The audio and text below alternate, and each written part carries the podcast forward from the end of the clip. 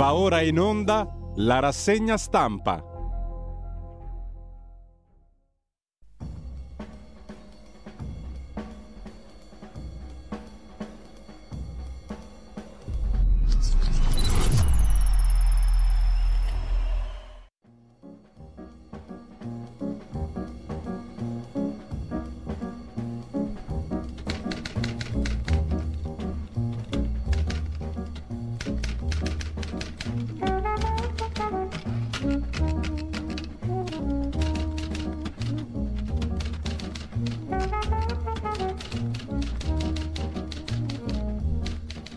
Cordiale buongiorno a tutte le ascoltatrici e a tutti gli ascoltatori da Giulio Cainarca. Ben trovati all'appuntamento con la rassegna stampa. Quest'oggi è venerdì 10 giugno, sono le 7.31, radiolibertà.net, tutto quello che vi e ci serve lo trovate sul nostro sito. Prima pagina dell'agenzia ANSA dedicata a Donald Trump agli Stati Uniti, udienza pubblica della Commissione per i fatti del 6 gennaio scorso. Trump fu al centro del tentato golpe, il primo verdetto, tra virgolette. Nel 1814 il Campidoglio è stato assalito da una forza straniera, mentre il 6 gennaio è stato assalito da nemici interni su incoraggiamento di Donald Trump. Ne avremo di che leggere. Condannati a morte due soldati invece eh, da parte della Russia. Prigionieri di guerra, reclama Londra. Ad Ankara intanto nessun accordo sul grano. Zelensky, presidente ucraino, fuori la Russia dalla FAO, l'agenzia per l'alimentazione dell'ONU delle Nazioni Unite. A Sievierodonetsk, bombe su un impianto con dentro 800 civili, l'ONU parla di 5 milioni di rifugiati. Poi la politica interna, Salvini Meloni, a Verona l'abbraccio della pace, dice Giorgia Meloni, non faremo la fine di Giulietta e Romeo.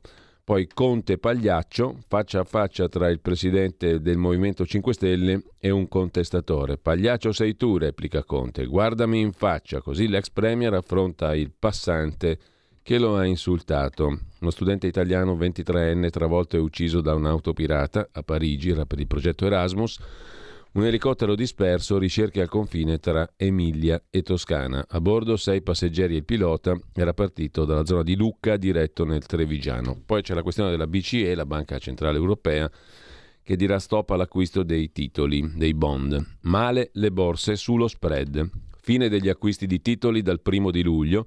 Fermi i tassi di interesse, rialzo a luglio di 25 centesimi e poi rialzo ancora dei tassi a settembre dice Lagarde, numero uno della Banca Centrale Europea, da guerra e energia i rischi per la crescita. Giù le borse europee, sotto pressione i titoli di Stato, lo spread fra BTP e Bund in forte aumento, talché qualcuno vede una replica del 2011 all'orizzonte, quando fu fatto fuori il governo italiano, di Berlusconi in quel caso.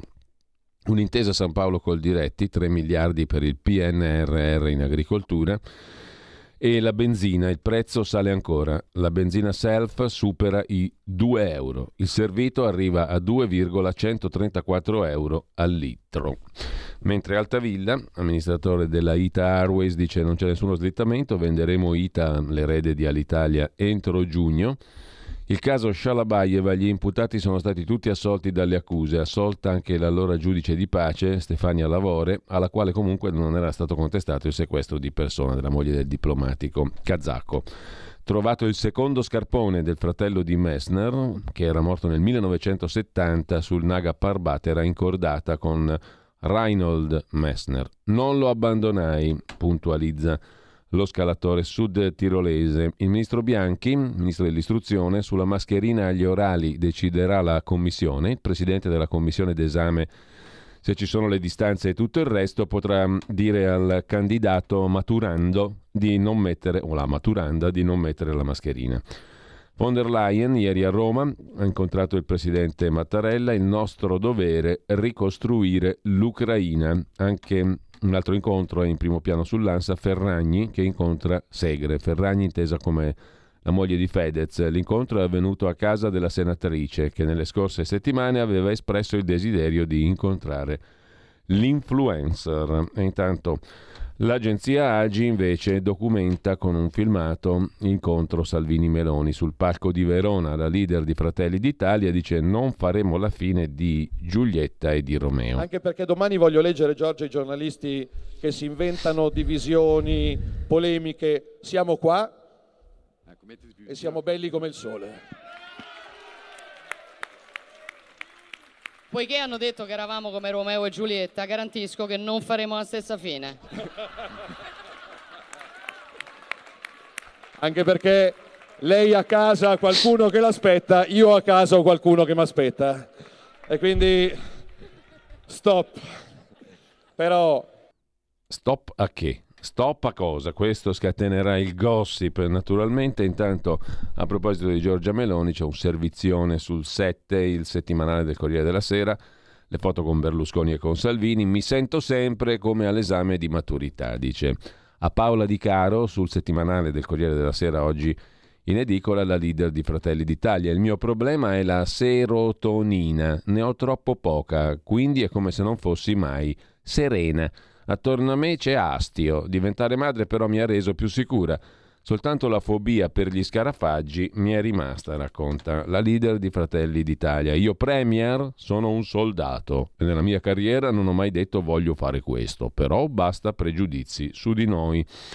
Il mio compagno è un padre bravissimo, a volte non riesco nemmeno ad avvertirlo delle cose che sto per fare, dice ancora Giorgia Meloni nell'intervista su 7 del Corriere della Sera. A proposito mm, di quotidiani, andiamo a vedere subito le prime pagine a volo, poi tra l'altro tra poco siamo a Odessa con il nostro direttore dell'Odessa Journal Ugo Poletti, prima pagina del Corriere della Sera su due questioni. Zelensky e la sfida cruciale nel Donbass e i filorussi che condannano a morte tre combattenti stranieri. Condannati a morte, la sentenza del Tribunale della Repubblica di Donetsk ha emesso il verdetto, o meglio il Tribunale ha emesso il verdetto contro tre mercenari che hanno combattuto con la legione straniera in Ucraina. Sono due britannici e un marocchino catturati a Mariupol, sono accusati di avere partecipato al conflitto. Il presidente Zelensky dice che a Sievierodonetsk c'è la sfida cruciale.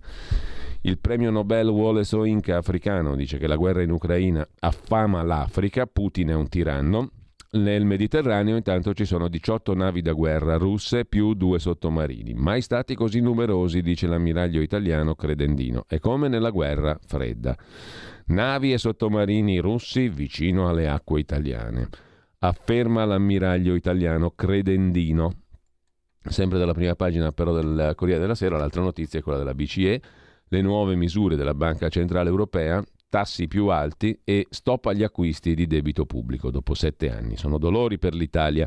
Per luglio ha annunciato la Presidente Christine Lagarde ci sarà un rialzo del costo del denaro dello 0,25%, intanto lo spread vola a 229.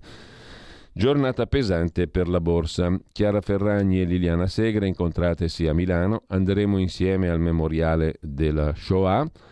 E poi ancora le due donne uccise a Vicenza. Lui, l'omicida, non doveva essere libero. Ma c'è un'altra notizia rilevante, una specie di spot per i referendum giustizia. A processo due PM milanesi del caso Eni Nigeria. Il rinvio a processo lo chiede la Procura di Brescia che indaga su Milano.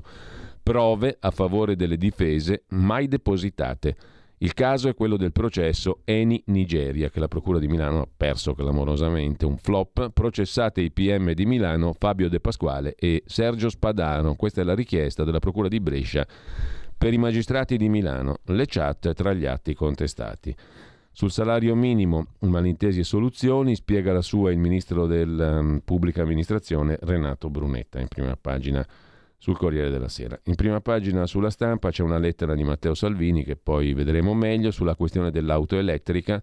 A Strasburgo è andata in scena, scrive il segretario leghista, una rappresentazione che dimostra l'immaturità di una certa politica che antepone visioni ideologiche alla tutela concreta degli interessi. L'Unione Europea e Enrico Letta con l'auto elettrica fanno un regalo ai cinesi. La vedremo dopo però la lettera di Matteo Salvini, anche la stampa apre con la svolta della Banca Centrale Europea, sui tassi vanno giù le borse e stop all'acquisto di titoli, allarme per lo spread che comincia già a salire. È finita l'era dei mutui a costo zero, ha fatto bene chi li ha chiusi i mutui e li ha liquidati perché adesso salgono. La Lagarde annuncia il primo incremento dopo 11 anni dei tassi di interesse. A luglio e settembre su dello 0,25%. Von der Leyen era ieri a Roma ricostruire l'Ucraina e Putin ha detto non faremo la stessa fine dell'Unione Sovietica. Il commento di Marco Bresolin che intervi- anzi l'intervista di Marco Bresolin che interpella Thierry Breton, commissario europeo, L'elettrico non ucciderà l'auto. Il divieto di vendere veicoli con motore a combustione interna in Europa non significa che l'Europa dovrà smettere di produrre questi motori né i loro componenti perché i mercati mondiali continueranno ad avere bisogno di questi mezzi ancora per un po' di tempo, dice il commissario europeo Thierry Breton, per rassicurare l'industria automobilistica e le aziende che gli stanno intorno, la filiera, estremamente preoccupate per il voto del Parlamento europeo sulla messa al bando totale dei veicoli con motore diesel, benzina, GPL e ibridi a partire dal 2035. Il buongiorno di Mattia Feltri ci riporta invece alle donne con il pene, il dibattito all'interno del Partito Laburista britannico, non soltanto il PD. Anche il Labour, il partito progressista inglese, qualche volta si spacca. L'ultima è di questi giorni, a proposito di un argomento che non penso che susciterà l'ammirazione del patriarca Cirillo. Le donne possono essere dotate di pene?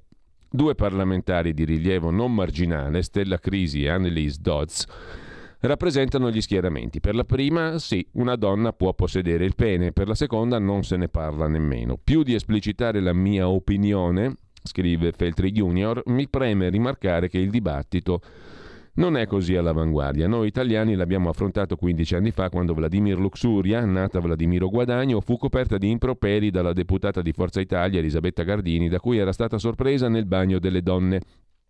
Andai a intervistare Vladimir non Putin, Luxuria, al Pigneto mi mostrò una spettacolare collezione di scarpe e le chiesi se dovessi usare il maschile o il femminile. Fai come preferisci, rispose, e mi sembrò subito molto intelligente. Concordammo il femminile, senza indagare risvolti pubici, e ci parve sufficiente per esaurire la questione. Poi non trascuro le ripercussioni pratiche, a cominciare dall'uso dei bagni, ma mi sembra più interessante e attuale ricordare quando Vladimir partecipò al Gay Pride di Mosca nel 2007, nonostante il divieto del sindaco e le minacce dei nazi skin. A proposito di denazificazione.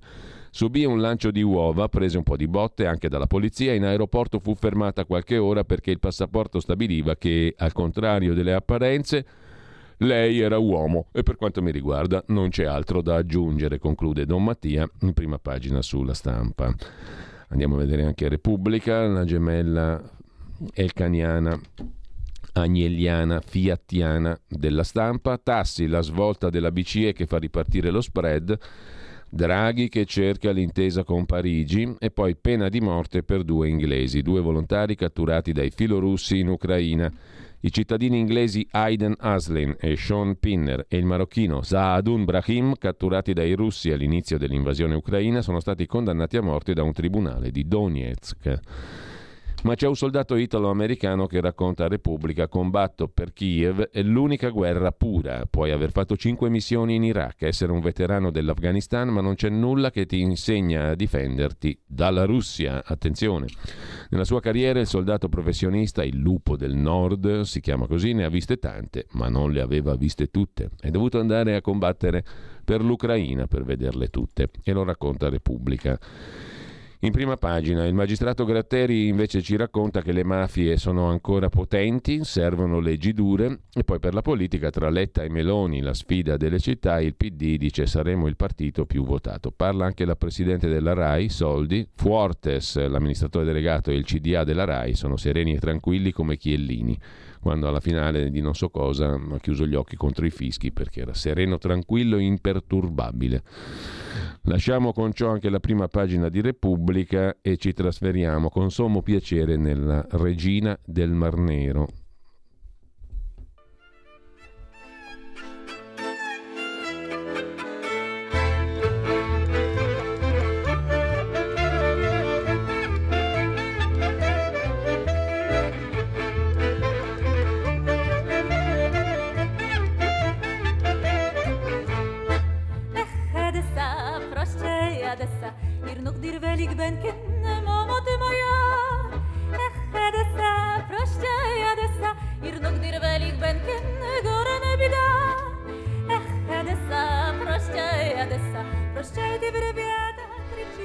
Bene, eccoci qua. Io saluto, ringrazio e già vedo il direttore di Odessa Journal in collegamento con noi, Ugo Poletti. Siamo diventati amici in questi mesi, caro Ugo, sì, chiacchierando, chiacchierando, almeno tre volte a settimana, cosa della quale peraltro ti ringrazio perché tu ci dai modo di entrare dopo aver letto e mentre leggiamo i giornali più eh, da vicino nelle cose e anche con uno spirito molto pragmatico eh, direi non a squarciagola per uh, giocare un po' con uh, Adri- eh, sì. Adriano, so- Adriano Sofri che è stato da quelle parti ha scritto un paio di articoli per il foglio.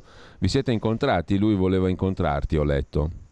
Eh, ha, scritto questa, questo richiamo carino eh, sul foglio che avrebbe voluto incontrarmi e grazie, grazie alla tua segnalazione perché io, mi era sfuggita questa, questo suo scritto, eh, sono riuscito a contattarlo e forse ci vediamo. Ancora ah. non abbiamo avuto il piacere. Bene, bene. Allora eh, andiamo alle cose di sostanza. Non che l'incontro con Sofri non lo sia, per carità, però eh, tra l'altro la cosa simpatica, forse non, non, lo sanno chi ci ascoltano. Sofri nel suo pezzo diceva: Io mi sono, oh, mi, mi, diciamo, mi sono innamorato, tra virgolette, di, di Ugo Poletti, o comunque lo vorrei conoscere perché ha usato un'espressione una volta parlando che la distinzione tra armi difensive e armi offensive è una cosa che fa ridere a squarciagola, no? Eh, e Sofri ha scritto nel suo articolo un'espressione che rende benissimo l'idea, anche se mm. non è corretta. Non lo so, qua si aprirebbe un gran dibattito, devoto Oli, tre cani alla mano e, e tutti quanti i vocabolari della lingua italiana più nobili, eh, il battaglia, eccetera, eccetera, perché, perché secondo me ridere a squarciagola si può dire tranquillamente, anzi mi sembra che eh, non solo plasticamente renda l'idea, ma anche sia sintatticamente e grammaticalmente corretto. Comunque, non voglio entrare nelle, nelle discussioni di Lana Caprina. Io sono convinto di sì, differentemente da Soffri. E quindi, tra l'altro, è bella anche l'immagine. Fa ridere a squarciagola. Tra l'altro, io non mi ricordo neanche quando l'ho, l'ho detto. Sicuramente l'ho detto più volte nel dibattito che distinzione tra armi letali e armi non letali o difensive non difensive è una profonda stupidaggine è una profonda sciocchezza di chi, eh, soprattutto di, di qualche politico che ha paura di giocarsi l'elettorato pacifista. Dopodiché posso aver detto questa cosa, certo, bisognerebbe ridere a crepapelle e cantare a squarciagola, quindi forse mi, è, mi è, scappata, non lo so. Vabbè, comunque secondo me si può dire, io rimango di questa opinione, che, che ne Bene. dicano i linguisti, eccetera, eccetera. Eh, al, al di là di questo ti chiedo, adesso tornando più seri, com'è la situazione stamattina eh, mm. e quali sono le novità, se ci sono state in questi giorni, sostanziali sul quadro, dal tuo punto di vista, dal tuo punto di osservazione da Odessa? No, novità sostanziali non ce ne sono. Eh, continuo a pensare che questa. Ah, scusami, discussione... ti interrompo sì. perché eh, questa domanda ne sottende un'altra. Qui andiamo per le lunghe. Certo. Eh, temo di sì, temo di sì perché una cosa che, ecco qui, un altro argomento che mi piace ogni tanto tirar fuori è eh, molti commentatori europei, soprattutto quelli italiani, affrontano questa guerra come se fosse un litigio tra due ragazzini eh, a cui bisogna, convin- che, che bisogna convincere a fare la pace e che bisogna convincere a stringersi la mano. Per capirci, questa... per capirci e non per infierire un po' alla Giletti, no? Mm. Sì, Dai, fate i bravi, fate la pace. Lei che è intelligente, signora Zakharova, faccia la pace, dica sì, qualcosa. Sì, sì. Lei è brava. Come fossero dei, dei, dei ragazzini che litigano. In verità, eh, quando uno. Tant'è vero, la... scusami, tant'è vero sì. che quell'altro gli ha detto solo ovvio, ma non è che dobbiamo venire con la maestra e la nota sul diario qua. Sì, sì, sì. sì. Eh, no, ma è veramente, è veramente, infantile questo approccio perché ehm, pochi. Io credo che proprio è una, ehm, una difficoltà del dibattito pubblico italiano dire che una guerra è normalmente una situazione in cui chi attacca ha un progetto, non lo fa per sbaglio e vuole vincere, ma anche chi si difende vuole vincere, quindi le, normalmente le guerre finiscono con un vincitore e con un perdente.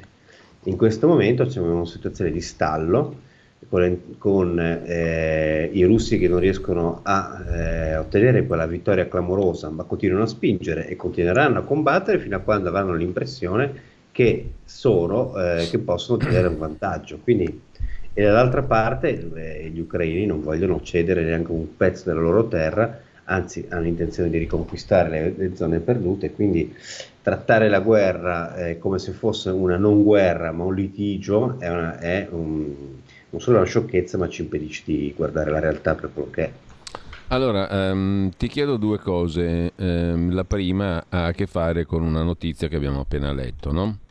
ovvero il fatto che in quel eh, del Donetsk sono stati condannati tre sì, mer- mercenari sì, o definiti sì, tali, no? mm, eh, condannati a morte. La sentenza del Tribunale della Repubblica di Donetsk. Hanno combattuto con la legione straniera in Ucraina, sono due britannici e un cittadino marocchino, catturati certo. a Mariupol. Questo mm. uh, intanto ti lascio il commento e ti chiedo però che fine ha fatto il 21enne russo di cui pure avevamo letto qualche giorno fa, uh, condannato in Ucraina. Anche lui credo all'ergastolo, comunque alla pena massima per avere ucciso per strada delle persone. Sì, su quest'ultimo è stato condannato, eh, è un uso della giustizia che giustamente lascia perplessi perché condannare un prigioniero eh, per, per eh, diciamo, crimini di guerra durante la guerra non sussistono le condizioni di obiettività e poi... Eh, Con un processo se, che definire sommario è poco, tra l'altro. Sì, ma poi soprattutto se un soldato dice sì, ma io ho ricevuto un ordine eh, e in guerra ricevi gli ordini. Tra l'altro devo dire una cosa che non fa piacere sentirsi dire agli ucraini, ma eh, se c'è una cosa che caratterizza questa guerra è la partecipazione eh, civi- dei civili alla guerra, per esempio proprio con i cellulari, eh, con i cellulari che segnalano eh, i movimenti del nemico ai, ai propri, al proprio esercito per poterlo contrastare, per poter bombardare.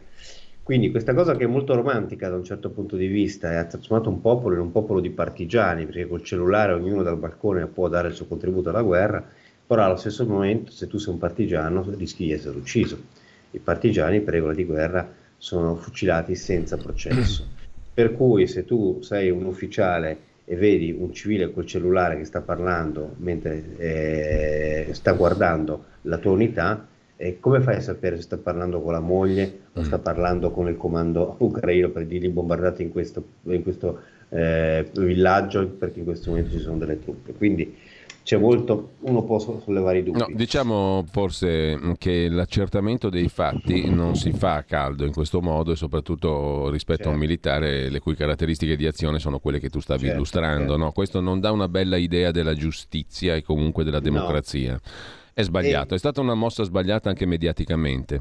Io credo di sì, e soprattutto a questo punto gli altri, eh, i nemici dal punto di vista degli ucraini, cioè sia i russi, sia eh, i tribunali delle repubbliche indipendenti, a questo punto sono autorizzati anche loro a fare i loro processi. Quindi, allora chi gli può dire dall'altra parte no, non potete mm. processare i prigionieri, ma come l'avete fatto anche voi? Eh, il tema lì però a questo punto diventa molto più serio perché a parte che gli ucraini non ce l'hanno la pena di morte, quindi mh, mm, il soldato russo secondo me a fine guerra rischia di essere graziato e rimandato a casa in scambi di prigionieri, cioè finirà così. Però invece dall'altra parte, tra l'altro anche, anche, la Russia ha la moratoria sulla pena di morte, quindi anche in Russia non si può, non si può mm. condannare a morte, infatti normalmente l'FSB, cioè l'erede del KGB, uccide come faceva ai tempi dell'Unione Sovietica, senza aspettare i processi. Invece in questa Repubblica c'è eh, la condanna di questi tre soldati eh, internazionali non ha soltanto un significato di ah, condanniamo anche noi i vostri così imparate. Ci sono oppure... due inglesi di mezzo ci sono due inglesi e c'è un, mi sembra un marocchino. marocchino. Eh, e, mh, mm, il tema è che gli ucraini hanno formato delle unità eh, di volontari internazionali e per esempio una di queste unità, tra l'altro composta da sudamericani, sorprendentemente, ci sono dei volontari sudamericani, sta combattendo in Severodonetsk. Eh, gli ucraini accolgono a braccia aperte gli stranieri perché gli ucraini hanno una difficoltà di ricambio degli uomini, nel senso che hanno sufficienti uomini ma stanno combattendo da tre mesi senza riposare, allora la possibilità di far combattere queste truppe internazionali per loro è molto importante, ma questo è una cosa che invece dall'altra parte i russi e i filorussi stanno cercando di contrastare perché significa eh, un vantaggio per l'avversario. Questo quindi, questo processo ha questo significato. Care volontari internazionali, se vi becchiamo non la passate liscia. Quindi per scoraggiare questo fenomeno sostanzialmente. Chiaro, direttore. Um, una questione, un passo indietro, um, che non sia come la raccontano i pacifisti a buon mercato o i, um, quelli che auspicano la pace, tipo ma voletevi bene, ma cosa ci vuole per finirla, dai, piantatela, certo, certo. che non sia così, lo dice chiarissimamente Vladimir Putin, il quale ieri ha tenuto un discorso al, um, agli imprenditori, ai giovani imprenditori, parlando con un gruppo di giovani imprenditori russi e celebrando il 350 anniversario dalla nascita di Pietro il Grande, celebre zar. Eh, la Russia deve combattere e difendersi come ai tempi dello zar Pietro il Grande, ha detto Putin, che ha detto una cosa interessante in termini, eh, cioè io cerco di fare un po' il Machiavelli, di analizzare sì. le cose per come, per come, sembrano e per come sono nella sì. sostanza real, reale dei fatti e dobbiamo difenderci, dobbiamo combattere. Eh, Pietro sì. il Grande ha combattuto una guerra, quella del nord, per 21 anni mm? sì. e non è vero che voleva separare un territorio dalla Svezia, ma solo riprenderlo. Tutti ritenevano che quel territorio fosse parte della Svezia, ma gli slavi vi avevano vissuto per secoli insieme ai popoli ugrofinnici.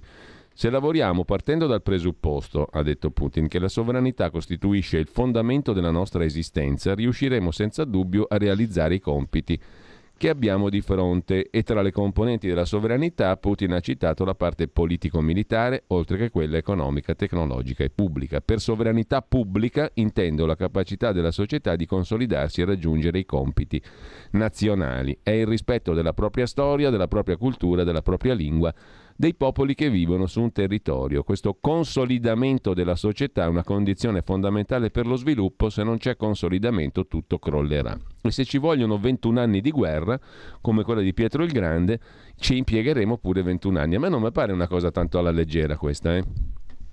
No, beh, ma certo che eh, mi sembra molto coerente con quello che già sappiamo. Cioè, poi cioè... uno dice piace, non piace, ma eh, Putin non parla, diciamo, per enigmi.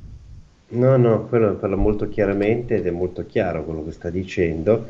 Eh, tutto, tutto, si lega, cioè il, Putin ormai sta portando avanti un'ideologia non più neanche pan-russa, perché il, il panslavismo era una sorta di eh, situazione di confederazione o comunque un assetto imperiale dove però c'era rispetto per i diversi popoli ma lui sta invece portando un'idea, avanti un'idea di egemonia russa, ecco perché gli ucraini non hanno diritto a una loro libera, eh, libertà, a una loro indipendenza, ma devono essere assolutamente soggiogati e controllati e asserviti al gioco russo. E questa visione imperiale che eh, andava bene eh, tre secoli fa, diciamo, ma oggi una persona che eh, decide di, mh, con la guerra e con la, con la, forza, con la prepotenza, quali sono i suoi confini, indipendentemente da quello che pensa la comunità internazionale, si mette contro un sistema di valori, un sistema di diritto co- condiviso da tutti faticosamente, ma esiste, è quello che abbiamo creato dopo la seconda guerra mondiale, quest'uomo sta sfidando il mondo. A questo punto bisogna decidere se glielo lasciamo fare cioè se dobbiamo, se dobbiamo diciamo, dare eh, la possibilità a chi usa la guerra per invadere altri paesi perché decide che i confini non vanno bene, deve includere altri pezzi di territorio, o se la comunità internazionale deve difendere quelli che sono. Ecco, sta sfidando il mondo, direttore, sta sfidando il mondo o sostanzialmente sta sfidando gli Stati Uniti? È la visione unipolare, tendenzialmente unipolare statunitense per eh, ragionare un po' anche alla Kissinger, non proprio per andare nel bieco.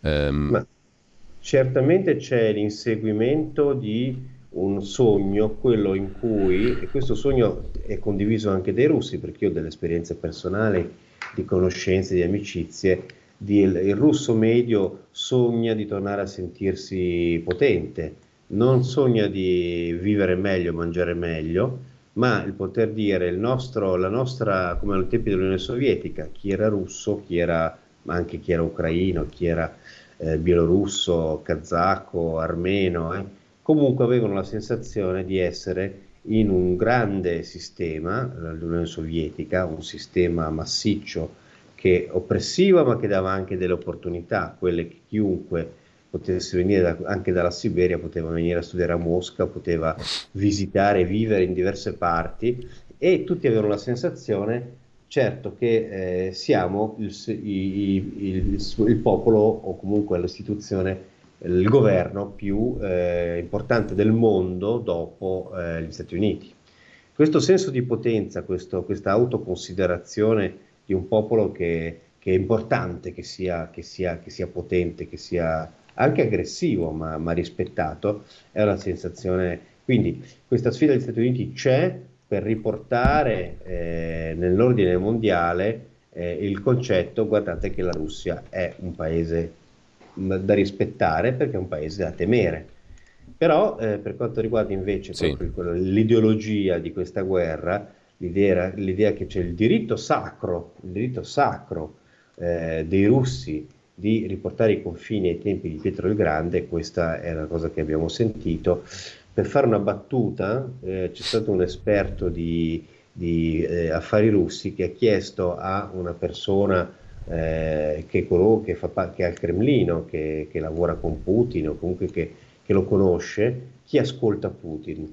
E perché tutti dicono, ma Putin con chi si confronta? Sembra un leader molto isolato. Infatti la risposta è stata, lui si confronta con Pietro, Caterina e Ivan, che sono Pietro il Grande, Caterina la Grande e Ivan il Terribile. Cioè un personaggio che si è, eh, diciamo, costruito questa, questa, questa ossessione forse eh, e ci crede veramente.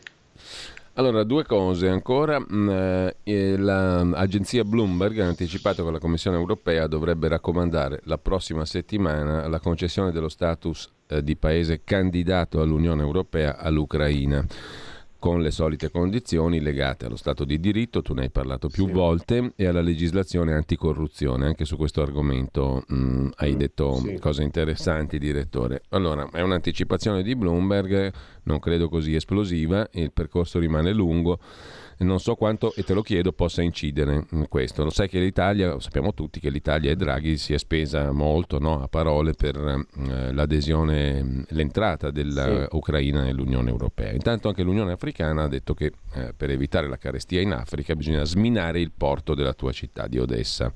E non so se questo sia una, un'operazione realistica, torno a chiedertelo. Poi c'è un'altra cosa che mi ha incuriosito e te la chiedo subito. Tino Oldani oggi su mm, Italia Oggi racconta mm, ciò che ha detto anche un generale americano, il generale Steve Butov, il quale ha detto che grazie alla Starlink di Elon Musk eh, i mh, mm, satelliti in Ucraina, i satelliti di Musk hanno aiutato la resistenza militare e civile contro la Russia, non meno delle forniture di armi.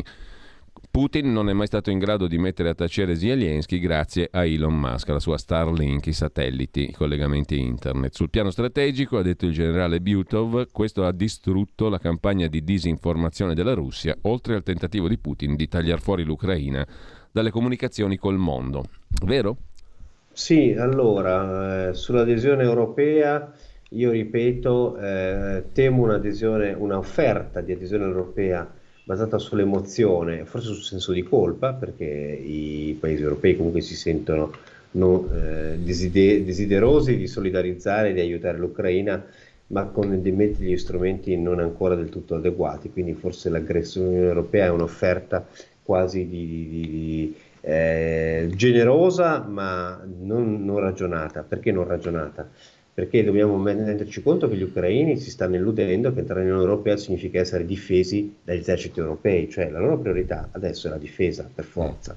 L'Unione Europea deve chiarire cosa è, cosa offre un paese, ma soprattutto deve anche mettere una lista bella, evidente di quali sono gli obblighi dei paesi che entrano nell'Unione Europea, cioè gli ucraini non hanno ancora capito cosa vuol dire l'adesione all'Unione Europea, lo sentono come un richiamo eh, ideale eh, come una cosa bella eh, per sentirsi loro europei, ma non hanno capito gli obblighi, i doveri e le limitazioni, perché guardate che l'Ucraina dovrà fare dei, dei, dei passi da gigante per allinearsi all'Unione Europea, quindi qualcuno mh, tace o sottovaluta il lavoro che c'è da fare e eh, a quel punto gli ucraini devono capire che si stanno prendendo degli obblighi più che dei privilegi. Punto 1. Punto 2, sminare i porti di Odessa è una roba che non vedo assolutamente facile, mm. anche perché si baserebbe su un accordo di fiducia sì. tra l'Ucraina, Putin e Erdogan e io ho l'impressione, ditemi voi se, se solo la mia impressione è che gli ucraini non si fidino di Putin, per cui perché dovrebbero sminare i porti a quello che potrebbe utilizzare questa eh, possibilità eh, come, come, un'opportunità di, di, attacco e di invasione del territorio. E nemmeno Quindi, troppo di Erdogan forse.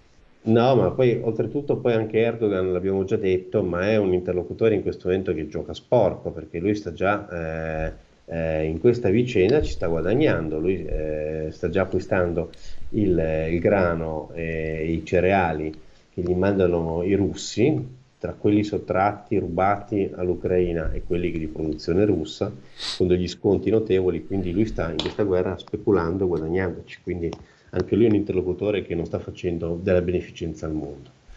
Per, riguarda, per quanto riguarda Elon Musk, certamente mm. una delle chiavi di successo degli ucraini, sorprendente, clamorosa, che stiamo già gli esperti studiando, anche affascinante, è l'uso della tecnologia.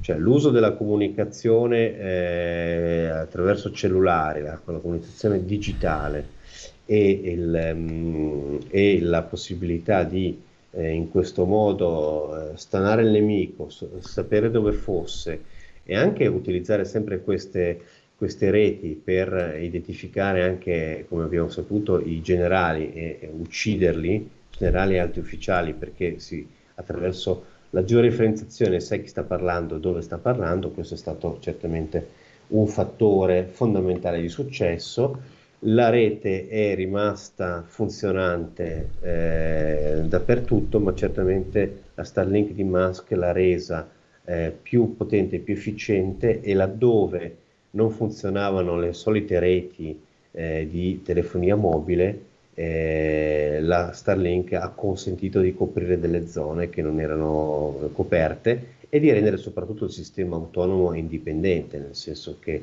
a questo punto, anche se saltasse, che ne so, un'antenna o, una, o i russi tentassero di oscurare qualcuna di queste reti, gli ucraini possono fare affidamento su questa alternativa. Questo è interessante perché Musk è stato dipinto come un nemico di Biden, no? tra virgolette, politicamente parlando, invece sta giocando un ruolo che non è propriamente una roba tipo Trump, amico di Putin e compagnia bella. Questo è un dettaglio. Sì, tra l'altro un... c'è un altro dettaglio, eh, va detto, mentre eh, la politica estera americana ha deciso eh, di iniziare a aiutare l'Ucraina non subito, ma hanno aspettato qualche settimana perché, come molti, si ritenevano che l'Ucraina fosse spacciata, che gli ucraini non avrebbero potuto combattere per più di due giorni, massimo una settimana. Ecco perché adesso gli aiuti americani stanno arrivando, ma con tre mesi di ritardo Invece Musk ha dato il suo appoggio subito, iniziale, senza esitazione, con grande, con grande determinazione. Questa cosa gli va riconosciuta. Allora, io ringrazio eh, Ugo Poletti in diretta da Odessa, ehm, diretto alle fine, buona fine di settimana, per quanto ci concerne ci risentiamo allora lunedì. Volentieri, a lunedì, buon weekend. Grazie mille a Ugo Poletti da Odessa. Noi ritorniamo tra pochissimo alla rassegna stampa. Steht dit far die Augen, Artiste mal der Wanker mit der ganzen Haar. Es gehen mit die Krellen, das scheinige Mamsellen, in die Traktieren trinkt man sich dort schal. Die Appen von Roven, wo es geht Pitz von Tove, die Watzelech verdreht und die Schubschicke na Bock. Klebend fast und trinkt man, lehnlich dort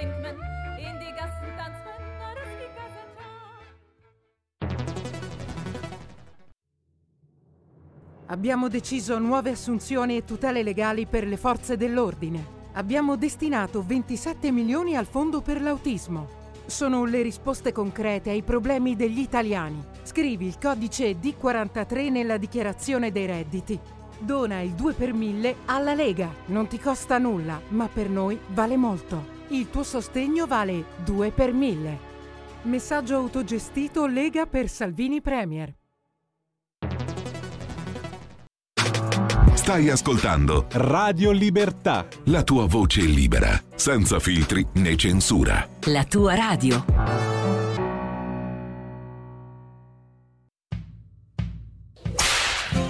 Ehi gringo, entra nel saloon tutte le domeniche a partire dalle 22.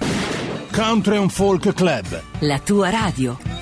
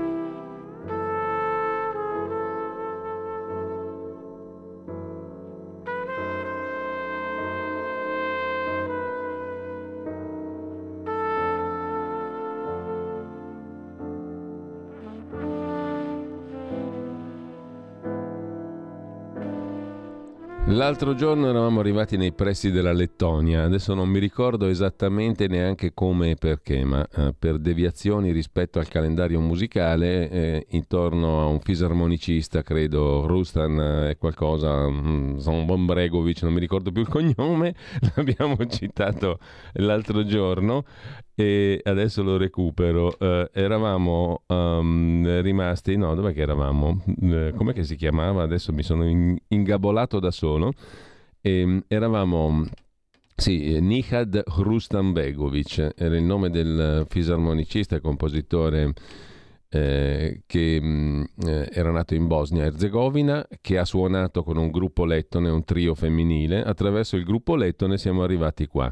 Siamo arrivati al pezzo di oggi, eh, Jon Balke, pianista norvegese, che peraltro nasceva in questi giorni, il 7 giugno del 1955. Questo è un blues, Cologne Blues, dalla città di Colonia in Germania. Qui alla tromba c'era anche Mattias Eich, anch'egli norvegese, e direi mm, molto interessante, tant'è vero che questo ci ha fatto prendere una serie di deviazioni musicali che ci hanno condotto fino a questo brano. Cologne Blues, Jon Balke, pianista norvegese alla tromba Mattias Eich.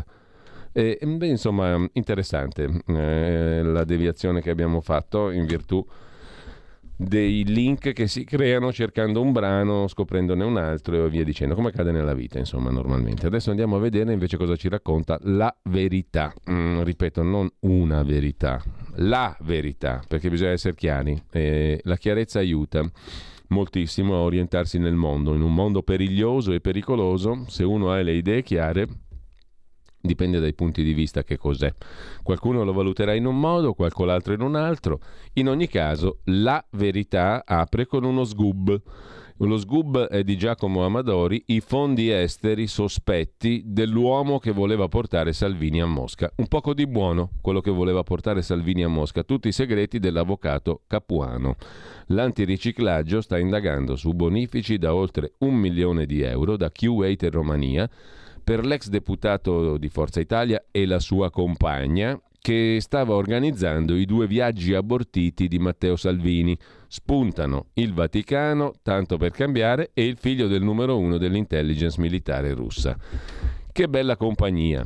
Per qualcuno è l'uomo dei misteri, scrive Giacomo Amadori, in realtà l'avvocato Antonio Capuano ex deputato di Forza Italia nella legislatura 2001-2006, ex consigliere comunale di Frattaminore, suo paese d'origine, consulente per le relazioni internazionali della Lega, anche se nella Lega moltissimi non sapevano neanche chi cavolo fosse, è un personaggio che nella sua vita qualche traccia l'ha lasciata e non passa inosservato, scrive la verità in prima pagina. Infatti questo cinquantenne dal look giovanile ha saldi legami in Russia, Cina, Medio Oriente. Inoltre Capuano, che è avvocato e si è laureato in giurisprudenza con l'Università Telematica Guglielmo Marconi, è stato oggetto, scrive la verità stamani, di plurime segnalazioni all'antiriciclaggio. Perché? Per sostanziosi trasferimenti di denaro, per lui ovviamente, dal Kuwait e dalla Romania verso l'Italia.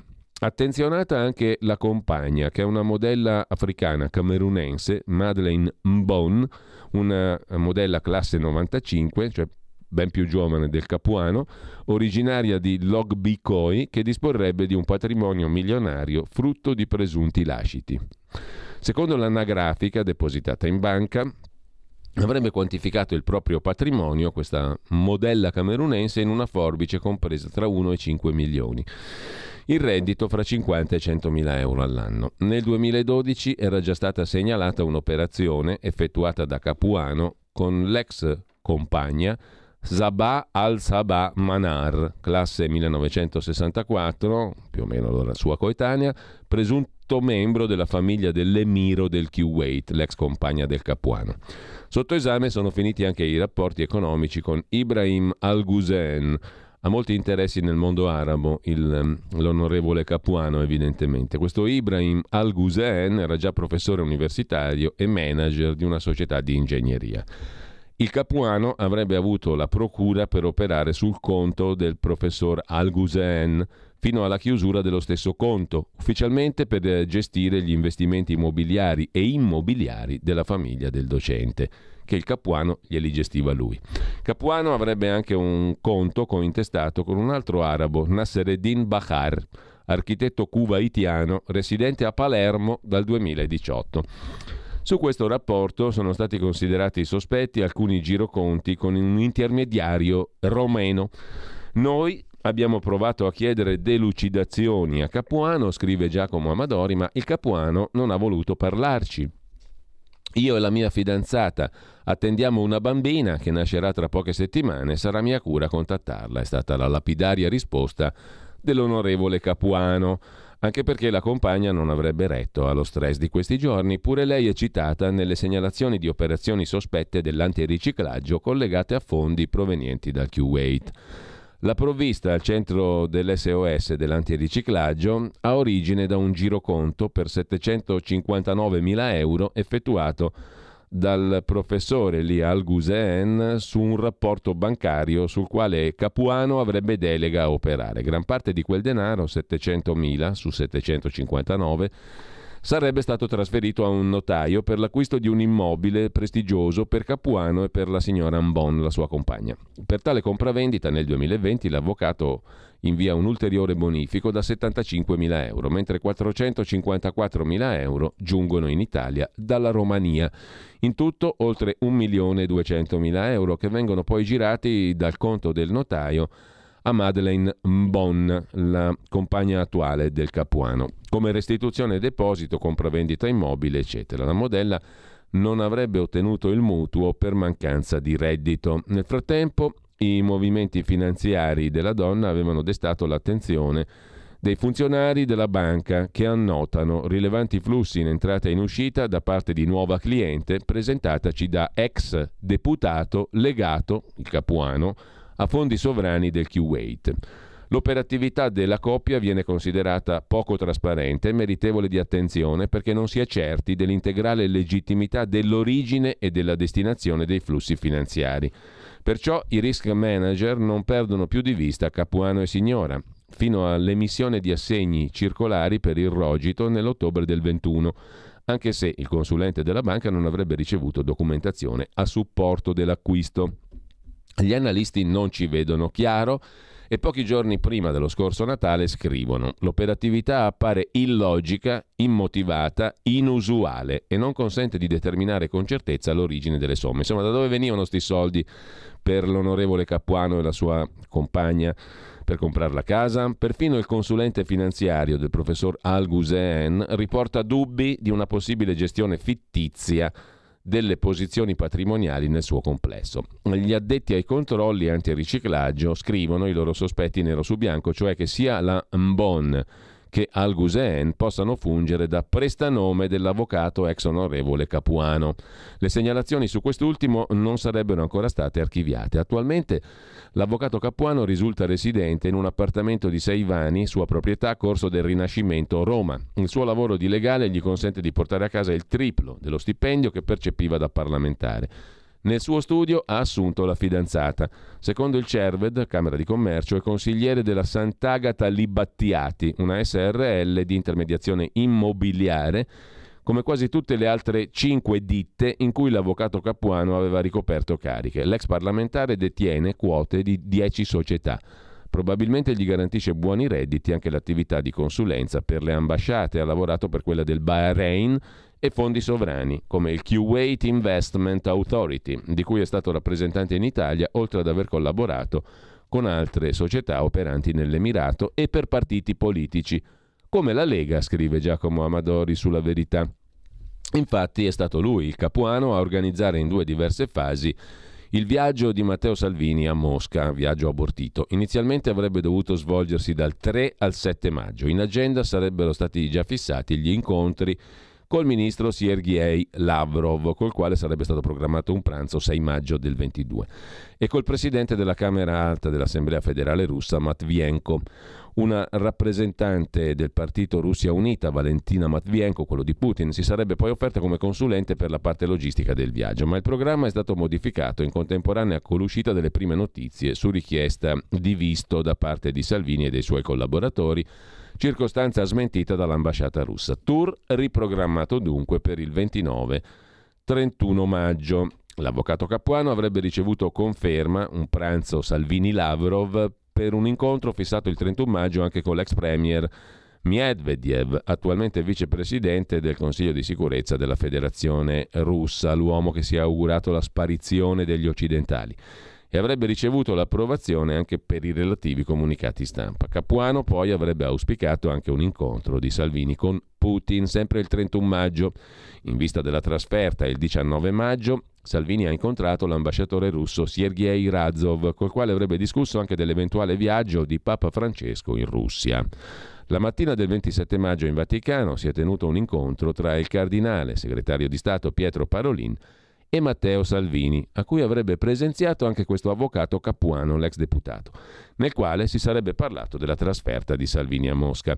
Nel momento cruciale però il consulente Capuano ha avuto difficoltà nel pagare con la carta di credito i voli Istanbul-Mosca del 29 maggio e Mosca-Ankara del 31 per quel 31 maggio. Per questo è intervenuto in suo soccorso un personaggio molto interessante, scrive la verità, Oleg Kostiukov chi è? È il primo segretario dell'ambasciata russa, il quale avrebbe incontrato l'avvocato Capuano due volte il giorno della visita di Salvini a Parolin.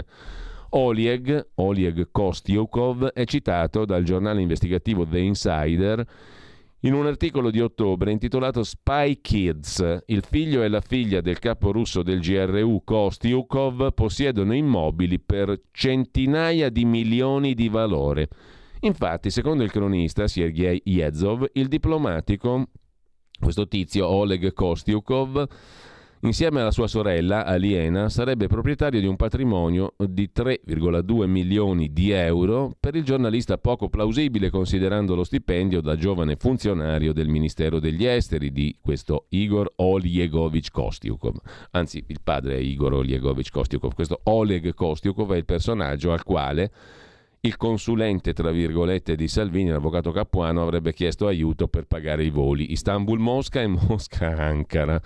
In soccorso del Capuano arriva questo Oleg Kostiukov, segretario dell'ambasciata russa. Il papà di questo Oleg si chiama Igor Oliegovich Kostiukov, 61enne, direttore del GRU, letteralmente il direttorato principale attività informative offensive, che è il servizio segreto militare russo, il GRU che dipende dal Ministero della Difesa e dal Capo di Stato Maggiore.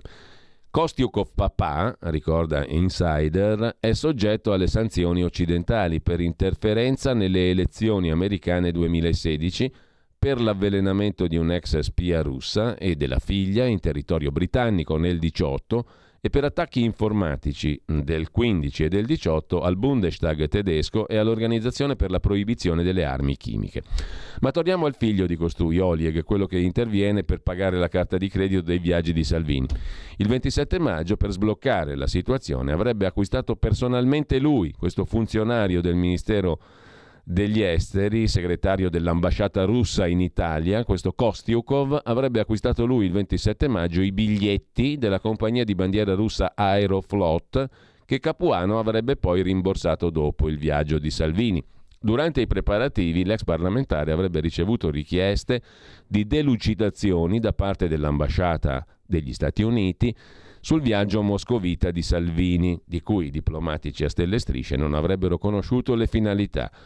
Capuano avrebbe colto la palla al balzo per chiedere, dopo il tour russo, l'organizzazione di un incontro per Salvini con funzionari e politici di primissimo livello di Washington, promettendo, a quanto ci risulta, scrive Amadori, di condividere informazioni e con l'obiettivo di aprire un canale privilegiato per cercare di risolvere il conflitto. Dunque, conclude la verità, Capuano, in modo ambizioso, progettava di portare Salvini in giro per il mondo a costruire un percorso di pace, ma non è chiaro se il leader leghista fosse al corrente di tutte le manovre del proprio consulente, che spesso parlava a nome di Salvini.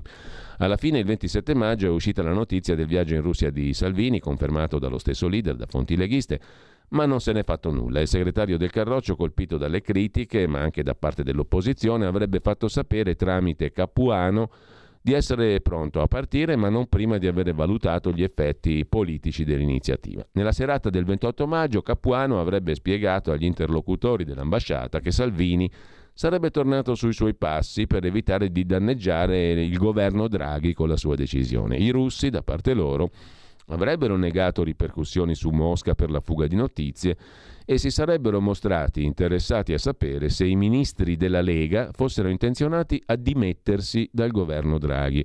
In serata i diplomatici russi avrebbero informato i vertici del proprio governo dell'improvviso cambio di programma di Salvini, una decisione che in Russia sarebbe stata accolta con una certa freddezza. Così racconta oggi Giacomo Amadori, sgub in prima pagina sulla verità. Commento di Maurizio Belpietro su un'altra questione, è finita anche Colombo, Furio, è diventato putinista.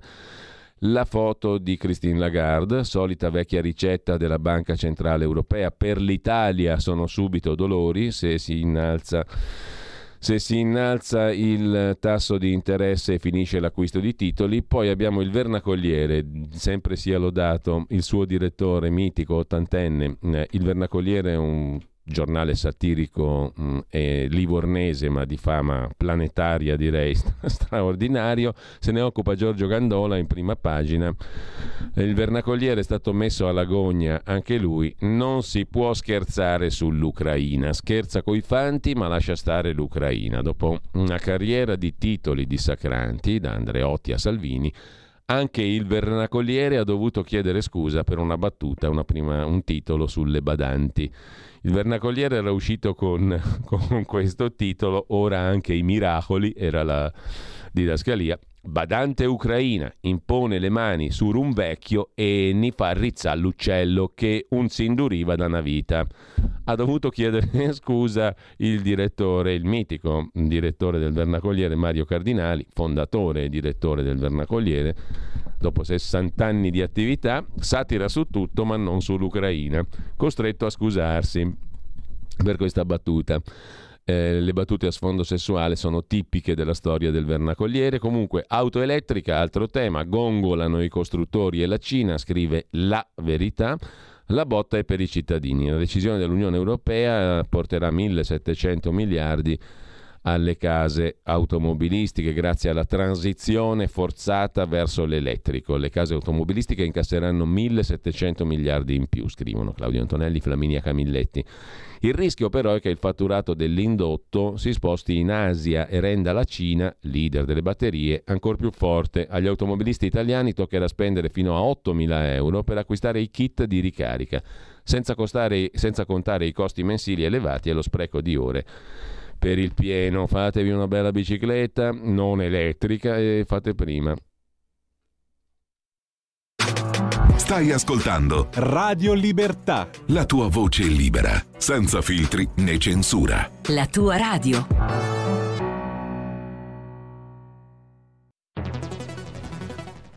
La radio è sempre di più ovunque. Io la radio la ascolto in auto con tutti i nuovi programmi, perché ho la radio DAB. E tu? Io al lavoro ascolto la radio dal mio computer. E tu? Io a casa l'ascolto dalla mia TV. E tu? Io l'ascolto dal mio telefonino, con Radio Player, l'app delle radio italiane. E tu? Io la radio l'ascolto con lo smart speaker. Oggi 35 milioni di italiani ascoltano la radio così. E tu? La radio, ovunque, sempre di più. Anche Radio Libertà è su Radio Player Italia.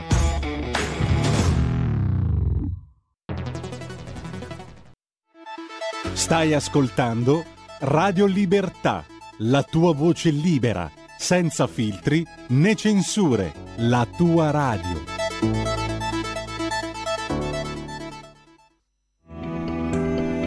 Il meteo.it presenta le previsioni del giorno.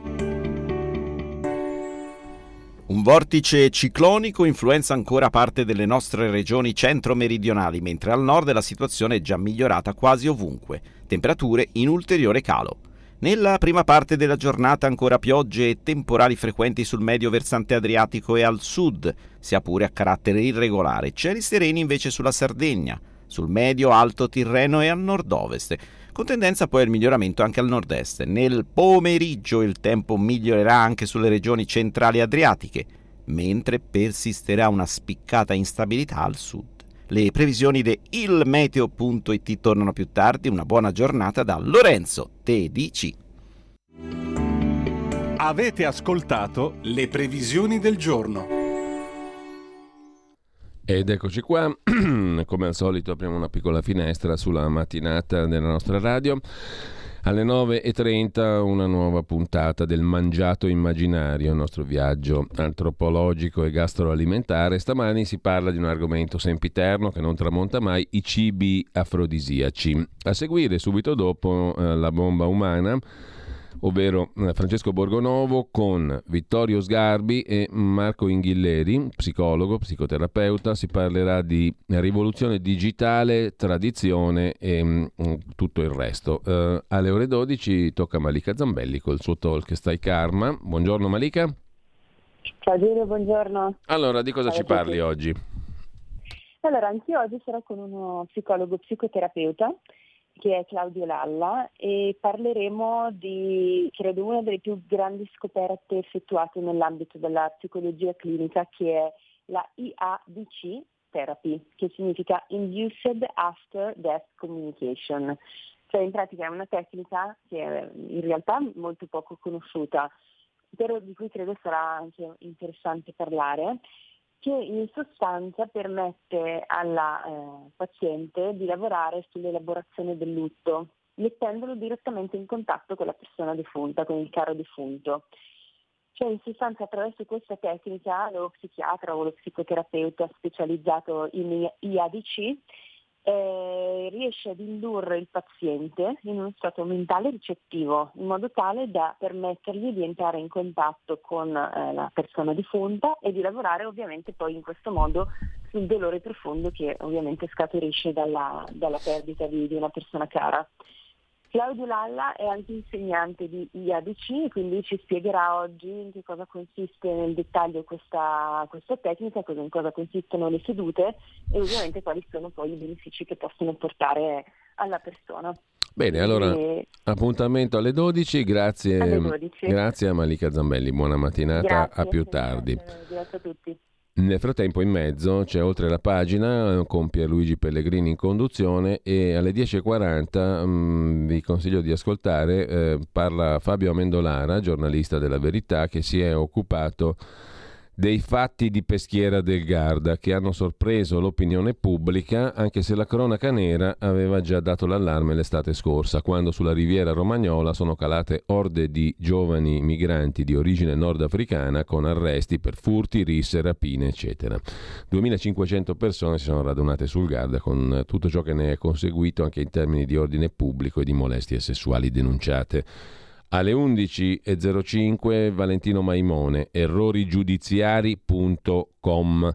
In Italia tra il 91 e il 21 gli errori riconosciuti, ingiusta detenzione, errore giudiziario, sono stati 30.231, più di 1000 all'anno, circa 3 al giorno, uno ogni 8 ore, per un costo di 895 milioni di euro, quasi 29 milioni all'anno. Nel 2021 i risarcimenti sono stati pari a 1.271.000 euro, l'86% in meno rispetto all'anno precedente. Il World Economic Forum di Davos ha piazzato un anno fa la giustizia italiana al 130 posto su 141 paesi per capacità di risolvere le controversie, al 126 per efficienza del sistema legale. L'ultimo rapporto Eurispes rivela che solo il 20% dei processi in primo grado arriva a sentenza, il 78% termina col rinvio ad altra udienza e quando si arriva a sentenza le assoluzioni sfiorano il 30%, le condanne il 40%. I tempi del processo penale i peggiori d'Europa. Insomma, un focus alla vigilia dei referendum sulla giustizia con eh, errorigiudiziari.com, benemerito sito.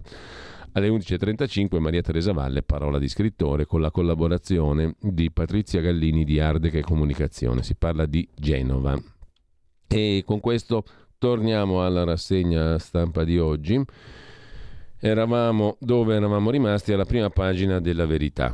Pronto a uccidere il giudice anti-aborto, i frutti dei veleni della sinistra americana, li racconta Stefano Graziosi, arrestato un uomo armato, il suo bersaglio era un giudice, Brett Kavanaugh. Il clima infame creato intorno all'aborto negli Stati Uniti produce danni un uomo armato di pistola e coltello è stato arrestato vicino all'abitazione del giudice Brett Kavanaugh, demonizzato dagli abortisti, e ha ammesso lo volevo uccidere.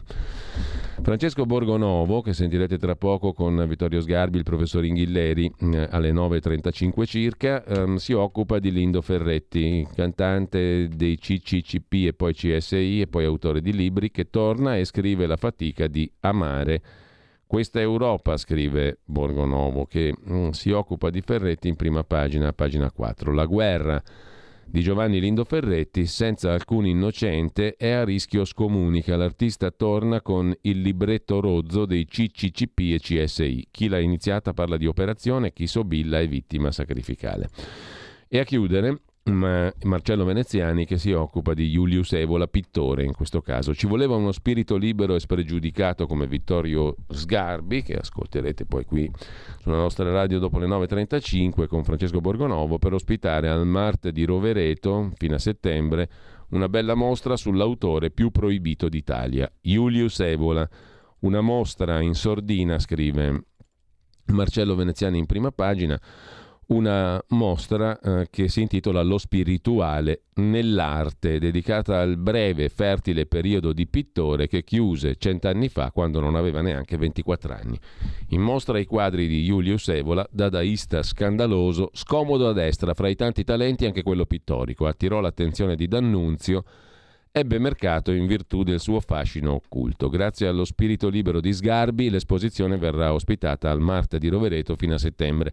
Domani ricorre l'anniversario della sua morte, era il 74 e ancora ricordo, scrive Veneziani, i torvi, scarni trafiletti usciti sui quotidiani del tempo. Con ciò lasciamo anche la verità, andiamo a libero. Quotidiano di Sallusti apre la prima pagina con un conto dello Stato presentato a una persona che vuole morire, 5.000 euro, paralizzato da 12 anni, ottiene il via libera per il suicidio assistito, ma l'ospedale gli chiede di pagarsi l'intervento per togliersi la vita. Mm, non ho capito se Libero mena scandalo su questo o se approva. Accanimento di Stato, mena scandalo. 5.000 euro per smettere di soffrire. Tetraplegico ha il via libera per il suicidio assistito, ma la SL gli presenta il conto, mentre il cambio sesso lo paga la mutua. Votare sì al referendum contro l'Italia delle ingiustizie, commenta Pietro Senaldi, di spalla a questo arg- argomento d'apertura. in taglio alto, in galera da innocenti, ecco le loro storie, alcune storie emblematiche, perché votare sì domenica al referendum giustizia. Tra l'altro, questa sera avremo un diretta Fiume, una maratona oratoria sul sì al referendum a partire dalle 17.30 circa e poi dalle 18 con eh, Antonino Danna, ma soprattutto in collegamento con Alessandro Verri, consigliere comunale a Milano, e con la piazza di Milano, piazza San Carlo, dove ci sarà una successione di interventi pro sì al referendum e li ascolteremo in diretta. Intanto sta tornando l'incubo spread, Draghi all'Unione Europea dice ci serve aiuto, la BCE alza i tassi, panico per l'Italia. Mm, in primo piano ancora su Libero i dubbi dei russi, impiccare o squartare i soldati prigionieri, così Daniele Dell'Orco, un incredibile dibattito in televisione, mm, scrive Libero in prima pagina. C'è anche spazio per Mattia Santori, quello delle sardine, che presenta una guida su come farsi le canne, capirai. E mm, infine mascherine sì no a metà è tutta una farsa, titola Libero. Da Libero passiamo velocissimamente ad avvenire. Il quotidiano cattolico apre con due questioni, il Parlamento europeo che sbanda e va fuori strada sull'aborto, non è un diritto. La Corte Suprema degli Stati Uniti non faccia passi indietro sull'aborto, stoppa le troppe obiezioni di coscienza negli Stati dell'Unione Europea, così a Strasburgo il Parlamento europeo ha approvato l'ennesima risoluzione che definisce l'aborto un diritto umano, scrive Avvenire in prima pagina. E poi l'ultimo fronte a est, la battaglia cruciale di Sievierodonetsk. Il Venezuela, da Chavez a Maduro, 24 anni di dittatura, 300.000 persone assassinate, almeno 20 al giorno, solamente per resistenza all'autorità di polizia o dell'esercito. Sono i dati impressionanti forniti dall'osservatorio venezuelano di violenza. A pagina 6 c'è il dettaglio di, uh, questa, um, di questa incredibile summa di violazioni. Tra l'altro il Venezuela è tornato buono perché, perché c'è il petrolio e perché può essere un fornitore di petrolio al di là del, mm, della Russia, mm, un paese dove in 24 anni, denuncia anche Avvenire in prima pagina, sono state assassinate 300.000 persone, 20 al giorno, mica male. Lasciamo con ciò la prima pagina di Avvenire e andiamo a vedere anche il domani di Carlo De Benedetti. In apertura pezzo principale di Mario Seminerio, economista, sulla fine di un'epoca per la Banca Centrale Europea. Iniziano i problemi per l'Italia con il rialzo dei tassi e con la fine dell'acquisto titoli italiani. Dopo anni passati a supportare i deficit, da luglio la Banca Centrale smetterà di acquistare i titoli di Stato e alzerà i tassi. Il rischio? Perdere un compratore decisivo del debito italiano e che lo spread vada fuori controllo, scrive il professor Seminerio. Dal domani andiamo a vedere anche il Fatto Quotidiano di Marco Travaglio, apertura dedicata ai riscaldamenti razionati per il prossimo inverno, è il conto della guerra. Sul gas l'allarme per tutta l'Europa, il governo si prepara, Draghi ha già allertato i prefetti, prima toccherà alle case e ai negozi a razionare il riscaldamento e poi all'industria. Così il Fatto Quotidiano. In Sicilia liste senza test, impresentabili, violata la legge spazza corrotti. Torna a parlare anche l'ex ministro di giustizia Bonafede denunziando opacità. Le amministrative sono un simpatico gioco di società per questo fine settimana. E poi assolti in appello tutti gli imputati del sequestro di persona di Alma Shalabayeva e della figlioletta, tra loro i poliziotti, Cortese in prota. Lo Stato non c'entra mai, scrive il Fatto Quotidiano. In prima pagina dal fatto andiamo a vedere anche la prima pagina del foglio, velocissimamente. L'articolo principale è sui tribunali del terrore di Putin, tre cittadini stranieri, due britannici e un marocchino condannati a morte, fucilazione dalla corte di Donetsk istituita dalle forze russe nel territorio occupato. Un processo sommario e illegittimo come quello del ragazzino russo fatto dall'Ucraina, ne parlavamo poco fa. Incontrarsi a Verona Meloni e Salvini per una sera e poi la trattativa tra Fuertes, l'amministratore delegato della RAI, e Salvini. Tutto il palinsesto RAI. Francesco Giorgino, avete presente il giornalista televisivo, sarebbe uno ben voluto dalla Lega per condurre una trasmissione anche quest'estate sulla RAI. La lista delle trasmissioni sulle quali la Lega vuol mettere le mani, scrive il foglio. Intanto gli ascolti già precipitano, perché basta che si avvicina Salvini e ti precipitano gli ascolti, scrive il foglio.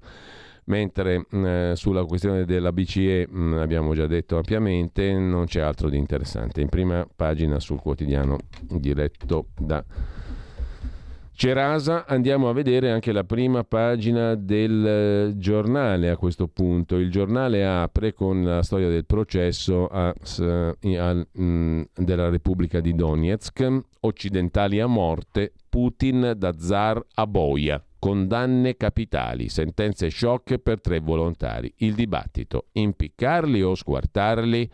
E il presidente Putin intanto dice non finiremo come l'Unione Sovietica.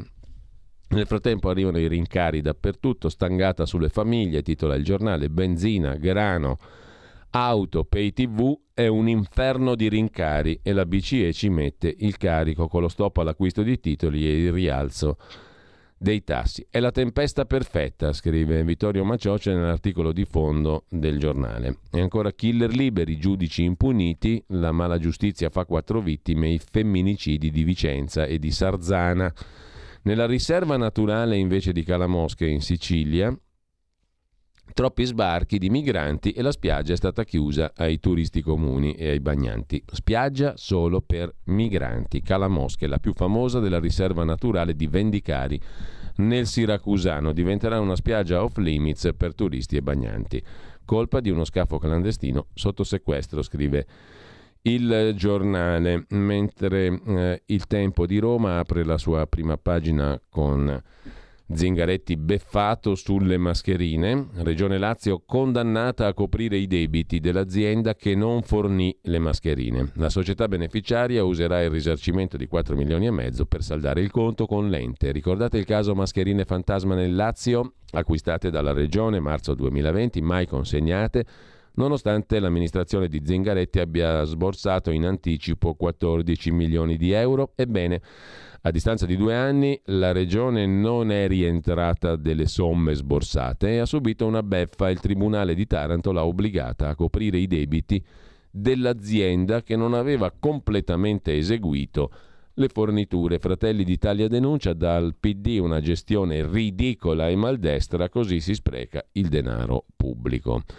E intanto Speranza dà la pillola ai cinghiali. Il ministro Speranza va in soccorso del sindaco di Roma, Gualtieri, per arginare la peste suina. Pubblica un bando il Ministero della Salute per avviare la sperimentazione di un vaccino contraccettivo per via orale ai cinghiali. Intanto a Roma sono stati scoperti due maiali infetti in un piccolo allevamento. Tutti i capi sono stati abbattuti. Un'intervista alla sottosegretaria leghista alla transizione ecologica Gava, la vediamo tra poco, folle la norma europea sulle auto va cambiata ragionando insieme ai produttori, dice la sottosegretaria Gava.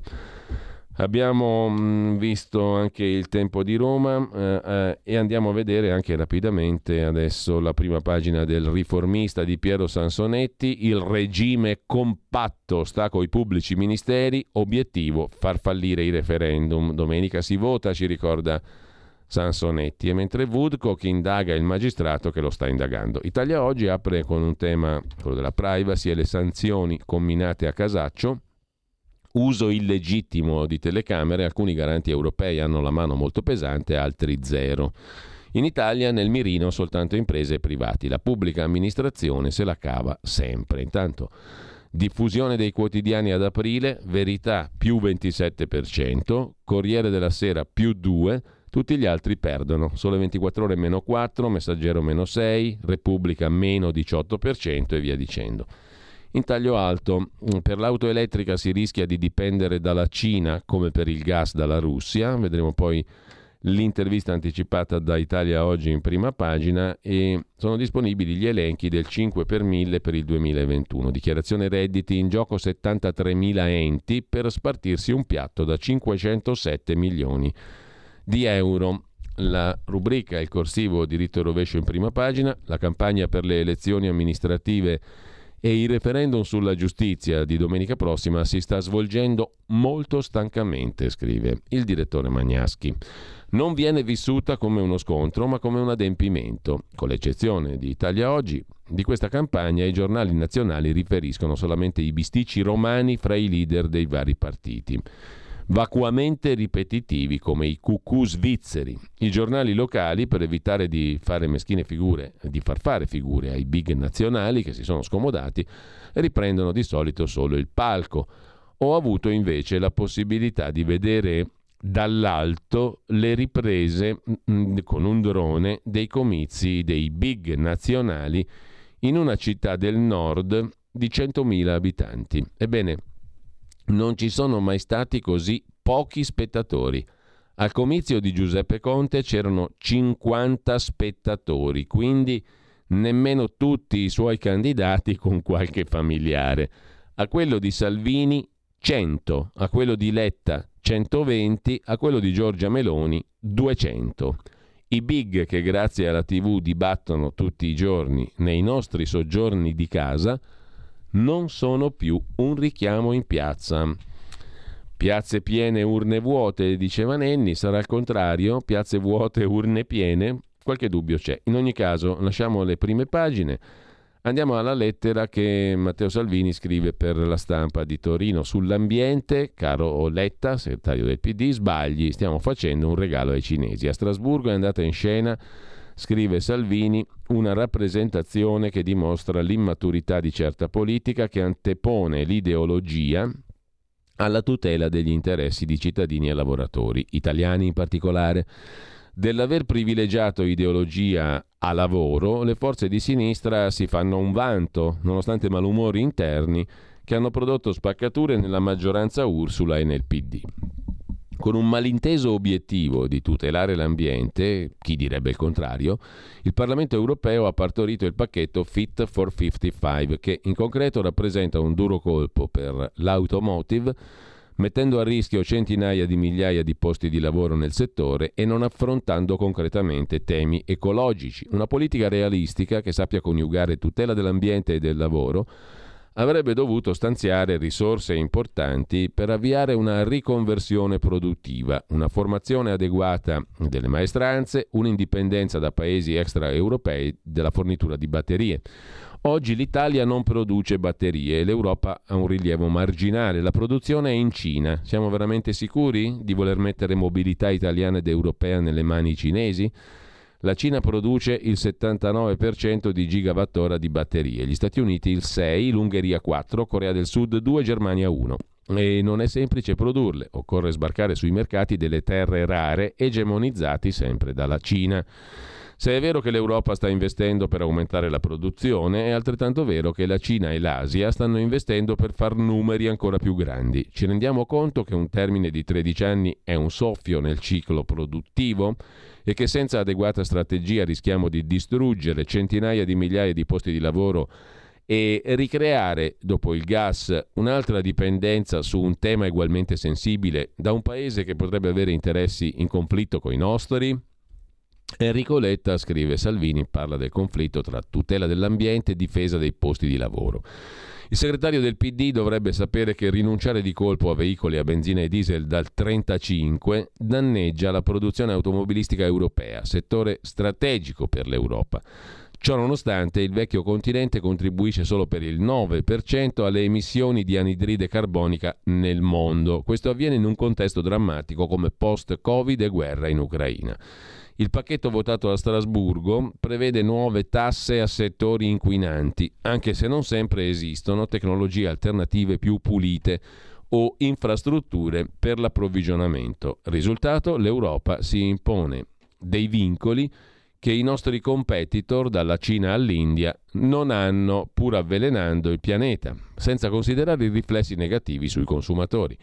Quanti italiani potrebbero permettersi un'auto elettrica, anche ipotizzando un calo dei prezzi del 20%? In conclusione, non miglioreremo la salute del mondo, ma saremo più poveri. Non è un grande affare e meno male che il Partito Popolare Europeo ha deciso, scrive Matteo Salvini sulla stampa, di smarcarsi dall'abbraccio mortale con socialisti e verdi chiedendo provvedimenti meno stringenti e rimandando alcune proposte in commissione per approfondimenti. È un bel segnale anche per l'Italia.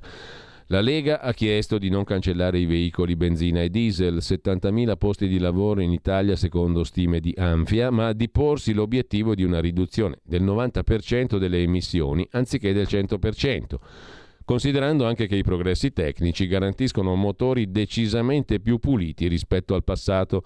Chiediamo invece un'accelerazione sul nucleare di ultima generazione, sicuro e pulito, per garantire autonomia energetica al nostro Paese. Il ministro Giorgetti ha evidenziato preoccupazioni per l'automotive. Domanda, siamo sicuri che l'elettrico sia un favore all'ambiente, nonostante i pesanti interrogativi a proposito di produzione di batterie e smaltimento? Ora, conclude Salvini, inizieranno i negoziati è auspicabile che i governi nazionali migliorino un testo che rappresenta un pericolo molto serio. Viviamo un'epoca drammatica che richiede buonsenso, confido che i singoli paesi, esercitando la propria legittima sovranità, sappiano difendere se stessi e l'Europa più di quanto non sia successo a Strasburgo. Così Matteo Salvini sulla stampa, la stampa che poi interpella anche il commissario UE al mercato interno e ai servizi, Thierry Breton, ma l'Europa non torna indietro, ora investiamo sulle batterie. I veicoli con motore termico si potranno vendere fuori dall'Europa, quindi rimarrà la nostra industria a produrli, un piano per assicurarci le materie prime che serviranno per la svolta elettrica. Staremo a vedere. Altro tema di primo piano sulla stampa, l'allarme spread. Il debito, il rischio voto nel 2023 preoccupano gli investitori esteri. Comincia a essere suonata la canzone dello spread. Attenzione, come nel 2011. Ha detto Draghi che bisogna mettere il tetto ai prezzi del metano e sostenere famiglie e imprese. L'Unione Europea deve aiutare i paesi più vulnerabili. La spinta per un nuovo fondo Sure, cioè un altro fondo di indebitamento. Il Ministero del Tesoro italiano ha allontanato l'ipotesi di nuovo deficit, la maggioranza ha dovuto adeguarsi.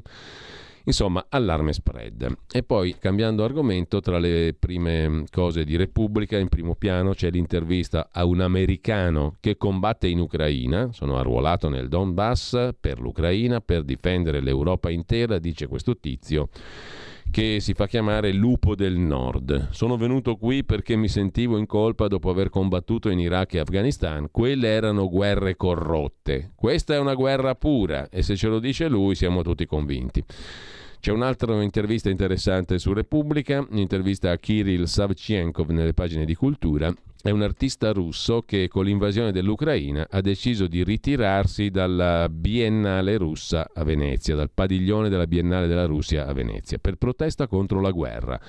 La mia arte non è al servizio di Putin. Il progetto alludeva al presagio della dittatura e ai tentativi di contrastare un nuovo zarismo. Perciò mi ritiro, dice l'eroico artista. Intanto l'Unione Europea dovrà razionare e eh, questo riguarda il nostro immediato futuro, ce lo racconta il fatto quotidiano. L'Unione Europea dovrà fare i razionamenti, razionamenti in autunno di gas e mm, di energia elettrica e l'Italia prepara un piano. L'allarme del direttore dell'AIE, l'Agenzia Internazionale Energia, Fatih Birol, per il prossimo inverno. Il governo italiano ha stilato una lista di misure e ha messo in preallerta i prefetti, cioè al di là di tante chiacchiere, qua si sta cominciando a dire che in autunno scarseggia l'energia. Case, negozi e compagnia colpiti prima dell'industria, prima del settore industriale. Non siamo ancora lì, ma si comincia a parlarne al più alto livello. Non è escluso che non solo l'Italia, ma l'Europa debba razionare l'energia il prossimo inverno. Ecco qua che si profila un'altra ottima emergenza. E in nome dell'emergenza ormai sappiamo cosa succede da due anni a questa parte, no? Arriva l'emergenza. In Italia si rischia la dipendenza da nickel e litio, questo invece è il titolo del giornale sulla questione di cui parlavamo prima con la lettera di Salvini alla stampa, ovvero l'auto elettrica eh, perché si proibisce l'auto endotermica, il motore endotermico dal 35. Eh, L'Italia rischia la dipendenza da nickel e litio, che sono le materie prime per le batterie elettriche, i risvolti dello stop ai motori a combustione, una via d'uscita, raffinazione e sviluppo di nuove tecniche. Scrive il giornale, l'ingegno italiano potrebbe dare un nuovo futuro all'industria italiana dell'auto. Sulla carta l'accelerazione verso l'auto elettrica e il bando a diesel e benzina taglia fuori le aziende italiane ed europee schiacciate dalla Cina. La Cina ha il primato sulle materie prime che servono a produrre le batterie e controlla l'85% del processo di raffinazione, essenziale per la lavorazione dei materiali per dar vita alla batteria finita. Pechino ha nelle sue mani produzione e raffinazione di litio, nickel, cobalto. Inoltre quasi il 50% delle fonti mondiali di cobalto si trova nella Repubblica Democratica del Congo, il 58% del litio viene dal Cile. Come il gas ci insegna, ci sono le basi per una storia di dipendenza delle fonti, pericolosa e antieconomica. Cosa resta all'Italia e all'Europa? Una rincorsa sul piano almeno della raffinazione, cioè della lavorazione dei materiali. Ma in Italia si stanno anche studiando alternative per dar vita a un'industria delle batterie elettriche del tutto nuova, come quella che si basa sull'utilizzo di materie prime diverse, reperibili in Italia e in Europa. Parla Fabio Albano mm, di Directa Plus, società italiana leader nella realizzazione di prodotti a base di grafene. Abbiamo creato un brevetto, dice Albano, per la creazione di batterie elettriche con prodotti come zolfo, litio metallico, grafene, ferro, tutti disponibili in loco a costi molto più bassi rispetto a cobalto, rame e nickel. Si tratta sempre di batterie agli ioni di litio, ma a cambiare saranno i nanomateriali che le compongono. È una rivoluzione che stiamo presentando ad alcuni grandi partner italiani del settore. Siamo pronti entro due anni a proiettare sul mercato su larga scala con contratti di licenza che possono coinvolgere i grandi utilizzatori europei. Un know-how, scrive il giornale, che potrebbe cambiare gli equilibri di questo settore, al momento fortemente dipendenti da paesi asiatici e africani. Vuoi vedere che gli italiani si inventano qualcosa? Insomma, ci dice il giornale che intervista poi il presidente dell'Unione Nazionale Energie per la Mobilità, l'ex Unione Petrolifera, l'UNEM, si chiama così adesso, Claudio Spinaci. L'elettrico può essere un boomerang diversificare è fondamentale e poi addio Euro 7, i motori di nuova generazione. Il pericolo è che i produttori di auto fermino l'innovazione, blocchino la ricerca e l'erario piangerà. Sui carburanti ci sono le accise che pagano la spesa corrente. E mh, mm, sempre dal giornale, mh, mm, no, l'intervista ve l'ho già citata, eh, vi cito invece mh, mm, sul tempo l'intervista alla sottosegretaria leghista alla transizione ecologica, Vania Gava. La norma sulle auto è una eurofollia, ci vuole un tavolo con i produttori di automobili per cambiarla, senza deroghe si va incontro alla distruzione del settore. Sarebbe stato meglio ridurre l'obbligo al 90% dell'eliminazione di gas serra e ammettere eccezioni per i biocarburanti. Il 90% delle miniere africane di litio sono di Pechino. Per quanto riguarda invece la questione giustizia, abbiamo citato prima in prima pagina sul Corriere della Sera la notizia che viene da Brescia e da Milano. La Procura di Brescia ha chiesto il rinvio a giudizio, il processo del procuratore aggiunto di Milano, Fabio De Pasquale, e del pubblico ministero Sergio Spadaro che oggi lavora alla Procura europea antifrodi, per rifiuto d'atto d'ufficio, perché non hanno depositato, non hanno voluto depositare nel 2021 prove favorevoli agli imputati del processo al quale loro tenevano per corruzione internazionale Eni Nigeria che si è concluso nel 21 con la soluzione perché il fatto non sussiste. L'accusa verso i due magistrati della Procura di Milano è di aver lasciato le parti ignare di alcune prove che, trovate dal pubblico ministero Paolo Storari e segnalate in email all'allora procuratore capo Francesco Greco e all'altra vice Laura Pedio, queste prove potevano riverberarsi sulla traballante attendibilità dell'accusatore dell'ENI, il coimputato dichiarante Vincenzo Armanna, ex dirigente ENI, molto valorizzato dai due pubblici ministeri titolari dell'indagine sul processo in Nigeria, ma anche dalla vice di Greco Pedio, che all'epoca indagava per depistaggi giudiziari l'amministratore delegato dell'ENI Descalzi e il capo del personale dell'ENI Claudio Granata. Insomma, i due magistrati, finiti nel mirino della Procura di Brescia e rinviati a giudizio, la Procura ha chiesto il rinvio a giudizio, anzi, si vedrà, i due magistrati De Pasquale e Spadaro avrebbero evitato volutamente di presentare prove a favore degli accusati. L'ufficio bresciano mm, di, mm, del procuratore Francesco Prete contesta ai due magistrati della Procura di Milano di non aver depositato le vere chat del telefono di Armanna dalle quali emergeva un suo rapporto patrimoniale di 50.000 dollari con il testimone che doveva confermare le accuse di Armanna contro Leni, il supposto 007 nigeriano Victor, chat che Armanna aveva portato ai giudici ma taroccandole, amputandole, come segnalato dal PM Storari e confermato ora da una perizia, di altri messaggi che invece avrebbero mostrato il nesso tra la disponibilità del test a deporre e i 50.000 dollari o come esplicita corruzione giudiziaria o come acquisto di un documento in Nigeria. Insomma, prove a favore delle difese non depositate. I due magistrati di Milano finiscono mh, mm, sotto richiesta di rinvio a giudizio da parte della Procura di Brescia, De Pasquale e Spadaro. E intanto a proposito di giustizia, sul giornale di oggi l'intervista di Luca Fazzo all'avvocato Salvatore Pino che denuncia l'agonia silenziosa sui conti bancari di chi viene assolto. Sei stato accusato, sei stato indagato, ti hanno pignorato i conti, ti hanno fermato i conti, sei assolto. È un bel casino dopo recuperare i tuoi conti. Per ottenere lo sblocco dei sequestri c'è un iter infinito, denuncia l'avvocato Pino. Basterebbe che i media divulgassero le assoluzioni. C'è l'agonia giudiziaria, processi interminabili, l'agonia mediatica alla faccia della presunzione di innocenza e poi l'agonia bancaria, della quale non si parla mai dove basta un avviso di garanzia per vedersi chiusi i conti, revocati i fidi, congelati la carta di credito. È l'altra faccia dei guai della giustizia che travolge uomini e aziende. E purtroppo, dice l'avvocato Salvatore Pino, spesso non basta l'assoluzione per venire riabilitati dalle banche. In nome della privacy, le banche non possono chiedere informazioni sui clienti direttamente alla magistratura. Così si aggiornano su un sito che si chiama World Check, dove vengono monitorate le notizie che compaiono in tutto il mondo su indagini e processi a carico di persone e aziende.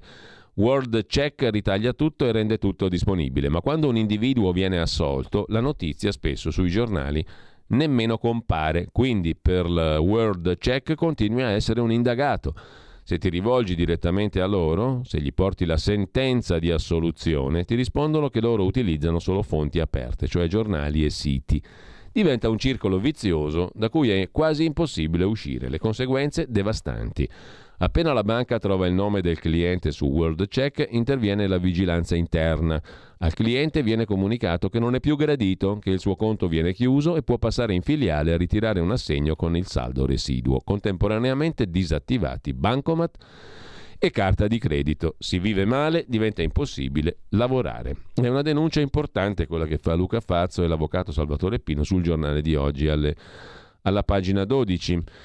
E mh, mm, a proposito di giustizia, c'è invece sulla stampa una curiosità che si riferisce a una ragazza, una giovane, 25enne, napoletana, laureata in giurisprudenza, che mm, sui social media è una seguitissima divulgatrice scientifica, è un'influencer giudiziaria.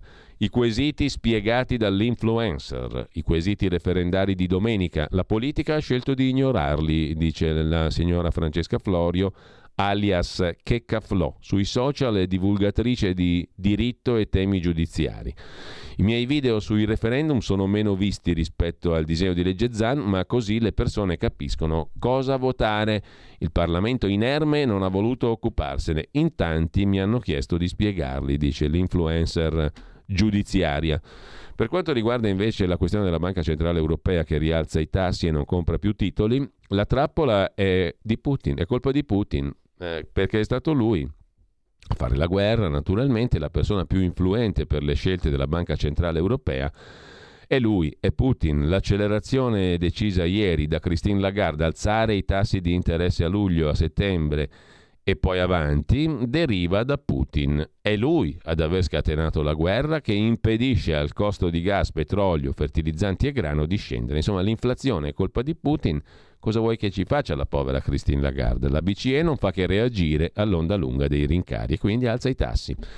Nel frattempo c'è una cosa interessante che ha detto Papa Francesco, come riporta Avvenire, in Sicilia si trovano grandi virtù, e crudeli efferatezze, ha detto il Papa ossimoricamente. Nel discorso al clero dell'isola la messa in guardia dal carrierismo. Nella liturgia pochi merletti, va applicato il concilio. Nascite in calo, esodo dei giovani sono segni di regressione sociale anche in Sicilia.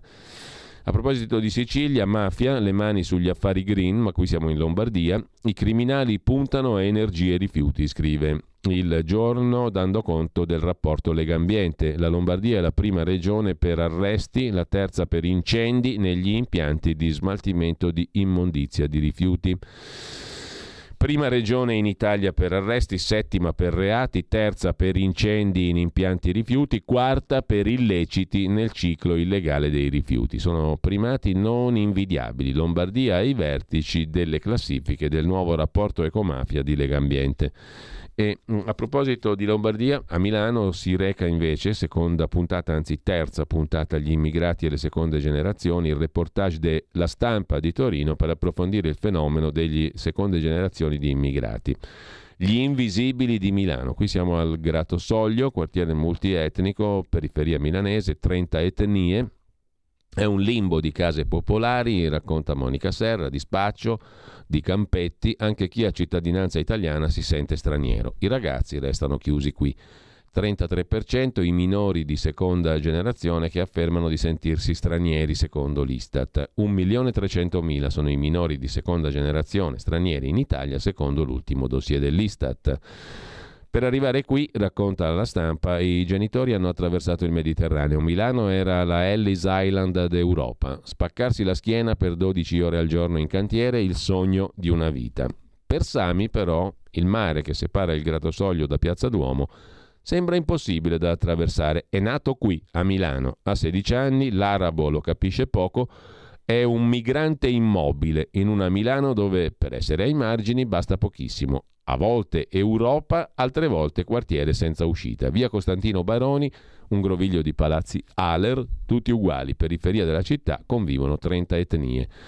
C'è una stratificazione di problemi, il disagio economico, culturale, psichico e familiare. Tutti si sommano, ai ragazzi lasciano poche possibilità, dice Don Giovanni Salatino, parroco di Frontiera. Qui non c'è la rabbia del Giambellino, del corvetto di San Siro, dove un lungo vialone, via Monreale, è un confine impossibile da superare, le ville dei ricchi da una parte e le case popolari di Piazzale Selinunte e via Zamagna dall'altra, con i suoi rapper diventati famosi mentre cantano la 770, i soldi facili, le auto di lusso, le armi, la violenza entrano ed escono di prigione.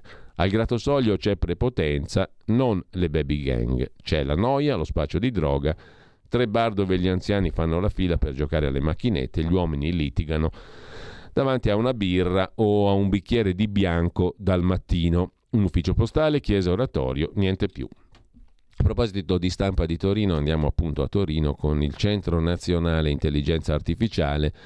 Tra equivoci e false promesse, scrive oggi la stampa. Ecco come si è ridotto il progetto che ha portato ai fondi soltanto per l'automotive. 80 milioni di euro previsti per il Centro Nazionale Intelligenza Artificiale, 600 gli scienziati che dovevano essere occupati nel progetto, 20 i milioni annuali stanziati per il polo della trasformazione dell'automotive. Il governatore del Piemonte Cirio e il sindaco di Torino Lorusso rivendicano di aver segnato due punti a favore del territorio, idrogeno e, intelligen- intelligenza artificiale per, per il Piemonte. Ma di cosa stiamo parlando? Se per l'idrogeno siamo in fase preliminare, sull'intelligenza artificiale siamo alle battute finali. Con un equivoco, scrive a Rafael Zanotti sulla stampa di stamani, travestire da centro per l'intelligenza artificiale il futuro polo di ricerca sull'automotive. Un equivoco alimentato dalle giravolte della politica che ha una sua genesi ma che rischia di raccontare qualcosa che non è. Per comprendere meglio a che punto siamo, abbiamo messo in fila una serie di domande e risposte. Insomma, il Centro Nazionale Intelligenza Artificiale varrà soltanto per l'automotive. Vi segnalo invece da Napoli, facciamo il giro nelle città, siamo qui al mattino di Napoli, un pezzo sulle mamme di via Foria, si spara ogni giorno i figli, i nostri figli a rischio. Melina Chiapparino, Napoli, autrice del pezzo, racconta Napoli come il Far West. È così che si sentono i cittadini del centro storico di Napoli. Negli ultimi tempi scenario quasi quotidiano di episodi di sopraffazione, violenza e criminalità. La sparatoria dello scorso lunedì alle 19 in via Foria è uno degli aspetti dell'emergenza, con l'aumento di rapine, scippi, aggressione e violazione delle regole di convivenza, come denunciano i comitati e le associazioni. Si spara ogni giorno, figli a rischio. Torniamo a Milano, anzi alla fuga da Milano, se ne occupa Roberto Volpi sul foglio. Pagina 8 dell'inserto di stamani. Milano è una capitale dei single e delle coppie di fatto. Meno nascite, saldo negativo dei residenti. Sono solo segnali, ma sono i primi da anni e anni. Non marcatissimi, ma siccome sono tanti, potrebbero rappresentare delle spie che qualcosa potrebbe incepparsi, e già si è inceppato, nel meccanismo che sembrava oliatissimo della città di Milano. I segnali sono questi. L'ultimo in ordine di tempo è il calo delle nascite. Milano perde il 5% rispetto al primo trimestre del 21. In Italia il calo è stato del 4, ma al nord è stato dell'1,9, mentre nel resto del paese si è attestato a un preoccupante 5,5. Milano dunque ha un calo delle nascite molto più forte di quello del nord e si avvicina a quello del centro-sud. Capitale dei single, delle coppie di fatto, meno nascite e c'è anche un saldo negativo di residenti. Sulla questione di Putin che ha detto che si combatte come ai tempi di Pietro il Grande, abbiamo parlato prima, il via libera dell'Unione Europea alla candidatura all'Ucraina.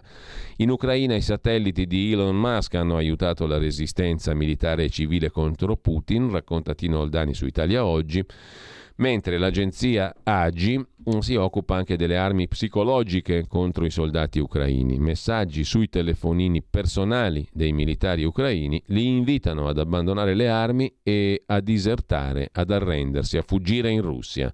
Attraverso sms e messaggi sui social, la Russia utilizza le informazioni sulla posizione di ogni militare per meglio mirare le minacce personali o dirette alle famiglie. Su Atlantico Quotidiano vi segnalo la terza puntata, prima c'era la seconda, l'errore fatale di Biden, lasciar completare il gasdotto Nord Stream dopo lo stop che aveva dato Trump. Biden si fece convincere da Angela Merkel a lasciar completare il gasdotto, ma la Germania non si impegnò a fermarlo neanche in caso di invasione russa dell'Ucraina. Sul tema ritorna Atlantico Quotidiano con la terza puntata della vicenda, Nord Stream 2, il braccio di ferro Putin-Biden soltanto congelato dalla guerra in Ucraina. Completato il gasdotto e definita la gestione, lo scontro tra Mosca e Washington si è spostato sul quando aprirlo. Su Inside Over c'è da segnalare l'articolo sul tesoro della Russia che le sanzioni non possono colpire di Andrea Muratore, la questione del nickel. Nel sesto pacchetto di sanzioni europee alla Russia non è stato incluso il re del nickel, Vladimir Potanin, tra i più importanti oligarchi di Mosca è il secondo uomo più ricco della Russia. È stato risparmiato dalle sanzioni europee. Dopo essere raddoppiato a 48 mila dollari la tonnellata nei primi giorni di guerra, il prezzo del nickel è assestato a 29.500 dollari, 22% in più rispetto a prima della guerra. Mosca è il terzo produttore mondiale di nickel dopo Filippine e Indonesia, copre l'11% della disponibilità globale. La sua capacità chiave sta nella potenzialità nel mercato del nickel raffinato. Nel 21 la Russia ha estratto 250.000 tonnellate, di cui 193.000 da Nornickel, principale produttore mondiale di nickel raffinato, che è di valore più pregiato rispetto a quello grezzo. Data l'importanza di questo materiale per la transizione energetica e settori come quello dell'auto elettrica, sanzionare il nickel russo è praticamente impossibile. Per questo non è stato sanzionato il magnate Potanin. Vi segnalo su analisi difesa.it invece il pezzo di Gian Andrea Gaiani, il direttore, sulla battaglia del grano tra mine e sanzioni. Come si fa a sminare il porto di Odessa? Sull'agenzia Agi invece le minacce di Erdogan contro la Grecia, il nemico storico, sulle isole dell'Egeo la Grecia tenga a bada parole e azioni, ha ammonito il sultano. Alla vigilia di Efeso 22, la più grande esercitazione pianificata dalle forze armate, il presidente turco ha ribadito che la Turchia non mollerà un centimetro nel Mediterraneo orientale. Su asianews.it, attenzione, in Cina nuovi lockdown per il Covid-19 a Shanghai. Di nuovo in lockdown Shanghai, mentre Trump ha detto che l'assalto al congresso dell'inizio di quest'anno è stato il più grande movimento nella storia del nostro paese. Lo ha detto Trump in un messaggio sulla sua piattaforma social Truth, come la verità di Belpietro, la verità Truth, con cui ha attaccato la commissione d'inchiesta della Camera che si avvia a mostrare una serie di documenti e testimonianze che proverebbero il coinvolgimento di Trump nell'insurrezione. È stato il più grande movimento nella storia del nostro paese. Vi segnalo poi e torniamo ai quotidiani. Eh, Gianprimo Quagliano, fondatore e presidente del centro studi specializzato nell'automotive Promotor e docente all'Università di Bologna. Il professor Quagliano è intervistato oggi da Carlo Valentini su Italia Oggi. Per le automobili dipenderemo dalla Cina. Il rischio è una dipendenza per la mobilità elettrica, così come per il gas, dice il professor Quagliano. Eh, gli incentivi all'auto o a qualsiasi altro prodotto prima si dovrebbero approvare e poi comunicare, perché se si annunciano, come è stato fatto alla fine dell'anno scorso, e occorrono poi cinque mesi per renderli operativi, il risultato è che il mercato si blocca dal momento dell'annuncio a quello in cui si può effettivamente acquistare usufruendo di incentivi. La ragione è elementare, nessuno compra oggi a 100 se domani potrà comprare a 90. E comunque è stato un errore strategico in Europa fare la mossa dell'auto elettrica perché dipenderemo dalla Cina, dice anche costui che è un esperto. Nel frattempo, sempre su Italia Oggi, vi segnalo anche l'articolo di Pino Nicotri. Sorpresa, Roma è la città più cara del mondo se si tengono presenti i livelli degli stipendi medi. Segue Lisbona. Insomma, si sfatano un po' di luoghi comuni. Sulle auto elettriche anche il settimanale Tempi la scelta europea è ideologica, neosovietica, dice l'eurodeputato Salini di Forza Italia, che spiega perché lo stop alle auto benzina diesel è una follia. Letta e il PD populisti l'hanno approvato. Pensavo che avessero a cuore i lavoratori, dice Salini come Salvini con una V in più. Intanto Edison Snam e le valli dell'idrogeno, il tema è affrontato su Start Magazine, startmag.it da Marco Dell'Aguzzo, il PNRR prevede la realizzazione in Italia di 10 valli dell'idrogeno, combustibile del futuro, in aree industriali dismesse. Il ruolo di Edison, di Snam, i numeri e i dettagli del progetto.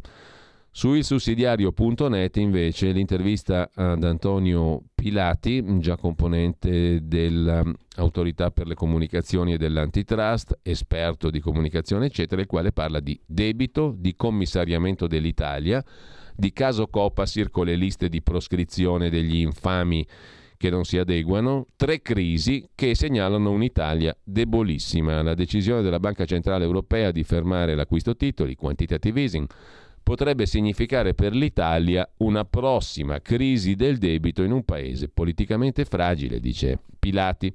Sempre sul sussidiario.net, da ieri il PNRR non basta più. Ora servono ancora più riforme. BCE e spread, le decisioni della Banca Centrale Europea creano problemi per l'Italia, alla quale non resta che aggrapparsi al PNRR che però non è di facile realizzazione. Si pone una domanda riflettendo su Italia Oggi Domenico Cacopardo, perché il PD perde i lavoratori, non ne difende più come una volta i loro veri interessi. Un tempo costituivano il colossale bacino ideologico, politico e elettorale del partito di sinistra. Adesso no. Qualcuno nel PD si domanda Cacopardo è ancora capace di ragionare non per slogan ma per fatti concreti? Perciò siamo sicuri che sia corretto che lo Stato intervenga in una questione di rapporti tra datore di lavoro e lavoratore, associazioni datoriali e sindacati per stabilire un salario minimo? E come si può fissare un salario minimo? Qual è la soglia giusta per tutti? Come dice il nostro amico Carlo Cambi, poi salario minimo diventa anche massimo. Per tanti sarà un andare indietro, non andare avanti. La massa di fannullanti con assegno di cittadinanza che lavorano in nero, aggiungendo ai soldi dello Stato pochi per i loro bisogni, troppi per il loro rendimento economico-sociale, le retribuzioni dei loro lavori sommersi ed esentasse, e questo è il paradosso dei paradossi. Non solo prendo i soldi dallo Stato per fare nulla, ma anche frego lo Stato non pagando le tasse sui miei introiti neri. Il PD sta perdendo i lavoratori, mentre Andrea Zambrano sulla nuova bussola quotidiana rappresenta il cattolicesimo tradizionalista contro le marce catto gay così definite, lesbiche che predicano dall'altare. È successo a Pescara dove una coppia di lesbiche ha raccontato dall'altare della chiesa l'amore LGBT con lunghi abbracci, dolcezza di occhi, mani delicate. Il parroco fa pure la direzione spirituale delle lesbiche. A Parma il vescovo in campo per i cristiani LGBT mentre il fedelissimo del nuovo presidente della conferenza episcopale Zuppi dispensa i gay dalla castità e entra nelle parrocchie di Modena, Reggio e Ferrara. A Trento il settimanale diocesano sostiene la settimana LGBT e a Bolzano la pastorale per la famiglia ha uno sportello apposito su fede e omosessualità. La marcia per sdoganare l'omosessualità nella Chiesa cattolica è inarrestabile, scrive la nuova bussola quotidiana. Siamo agli anni 60 qua. Se non è il sesso a fare la donna, invece la riflessione della filosofa Michela Marzano dalle pagine di cultura di Repubblica di oggi. La questione è quella che abbiamo visto in questi due giorni, ovvero le donne in Gran Bretagna possono avere il pene o no? In Gran Bretagna la questione trans e gender scuote laburisti e femministi. Ormai, scrive Marzano, è scontro politico sull'identità e sul corpo. Davvero la scrittrice di Harry Potter J.K. Rowling pensa che il proprio essere figura femminile coincida con la propria biologia? C'è qualcuno così retrivo da pensare ancora oggi che la propria sessualità coincida con la biologia, cioè essere maschio o femmine sia un dato biologico? Sono sicura che esiste una parola per definirle. Wumben, Wimpund, Wumud, un paio di anni fa J.K. Rowling, autrice di Harry Potter, aveva commentato così un articolo in cui si parlava dell'identità di genere. Secondo lei in Inghilterra, in nome della difesa delle persone trans, si stava cancellando la nozione di sesso. Dopo essersi schierata accanto a una ricercatrice che aveva affermato che le donne trans non sono vere donne, Rowling aveva deciso di unirsi alla battaglia delle TERF, cioè le Transgender Exclusionary Radical Feminists, cioè quelle femministe che vogliono escludere dalla categoria donne tutte coloro che biologicamente e geneticamente non sono femmine. Da qui il dibattito. Donne col pene? Intanto, per chiudere in pagina di cultura, andiamo al Corriere della Sera in dorso milanese dove si parla delle mitiche sorelle Giussani, una delle quali nasceva cento anni fa. Angela Giussani con la sorella Luciana nel lontano 1962 creò Diabolic, il mitico fumetto portando al successo l'editrice Astorina. Mercoledì prossimo alle 11 alle due sorelle milanesi verrà intitolato il giardino di Piazza Grandi, che è una bellissima piazza milanese a ridosso di Corso 22 marzo, piazza in cinque giornate scendendo giù verso Largo Marinai d'Italia andando verso Linate, dove c'è anche una scultura bellissima, quella appunto del, um, dello scultore Grandi, oltre all'uscita di diversi speciali Diabolic con interviste inedite, contributi di amici e collaboratori, sempre da mercoledì a Wow, spazio fumetto di Viale Campania, si potrà visitare la mostra Le sorelle diaboliche, Angela Giussani e Luciana Giussani, che crearono Diabolic. Mentre vi segnalo un'intervista di Concetto Vecchio sul venerdì di Repubblica di oggi con l'87enne avvocato Giorgio Assumma, un avvocato che ha vissuto una quantità di cause all'interno della RAI. Le memorie di un avvocato tra le stelle della RAI, da Pippo Baudo, che l'avvocato Assumma definisce un genio, a Renato Zero, il più simpatico, Sordi, ma quale tirchio era oculato, Berzot, onestissimo, friulano, tutti democristianamente clienti dell'avvocato Giorgio Assuma.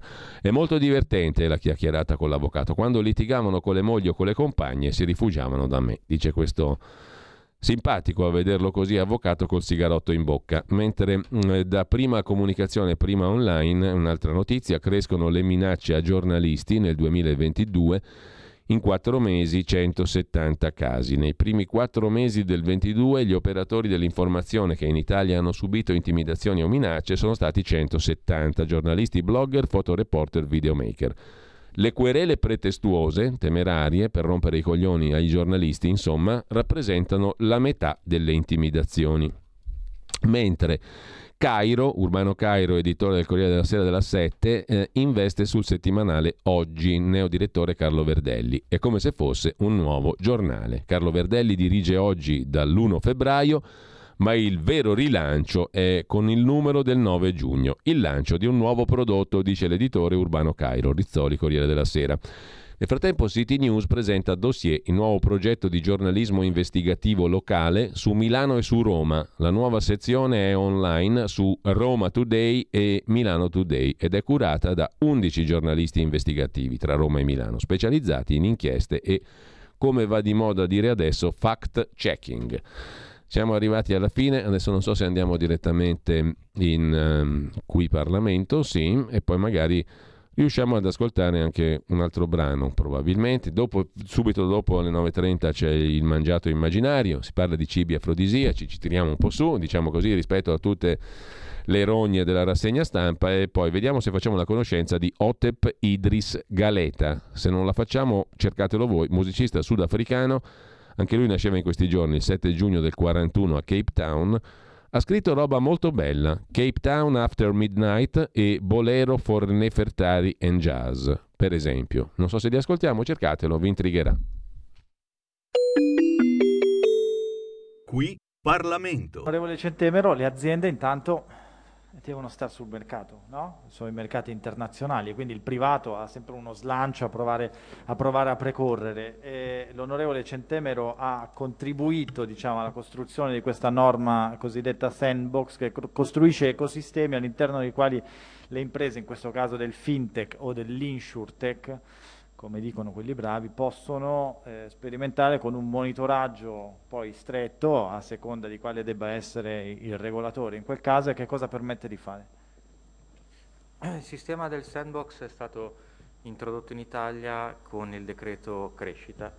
Eh, io, ironia della sorte, sono stato relatore del primo decreto del primo governo di questa legislatura e relatore dell'ultimo decreto del primo governo di questa legislatura. No? Quindi sono stato un po' l'alfa e l'omega di, di, quel governo, ho assistito all'alfa e l'omega. Comunque, a parte gli scherzi, il sandbox è un sistema sperimentale, un ambiente sperimentale, nel caso italiano è un comitato interministeriale con anche gli organismi di sorveglianza, quindi Consob, IVAS, Banca d'Italia, più Ministero Economia e Finanze, Mise, Ministero delle Politiche Comunitarie, e altre amministrazioni, per cui se un'azienda o una start-up sviluppa un servizio che ancora non esiste, che ancora non esiste, che è quindi sperimentale e non si sa per esempio quale ente lo debba sorvegliare questo servizio, quale autorizzazioni debba chiedere, può chiedere l'ingresso nel cosiddetto sandbox eh, nell'ambito di una delle finestre, se ne è chiusa una tipo due mesi fa, adesso vediamo come come, come, come, come sta andando, cerchiamo di vederne un po' i risultati. Eh, il sandbox è un sistema che ad esempio è già utilizzato in altre geografie, nel Regno Unito, quindi perché abbiamo proposto questa norma? L'abbiamo proposta non solo per evitare che eh, start-up che poi diventano scale-up, tutte italiane, debbano andare a crescere nel Regno Unito o negli Stati Uniti o in Canada, ma che possano rimanere in Italia e l'abbiamo fatto anche per accalappiare un po' di investimenti dall'estero, soprattutto in un periodo di Brexit. E arrivano questi investimenti o no? Perché la Brexit al momento è abbastanza controversa in termini di esito, no? eh, c'erano grandi catastrofisti, eh, al momento molto non si, è ancora, non si è ancora visto, però l'Italia riesce a essere attrattiva. Qui Parlamento. Avete ascoltato la rassegna stampa.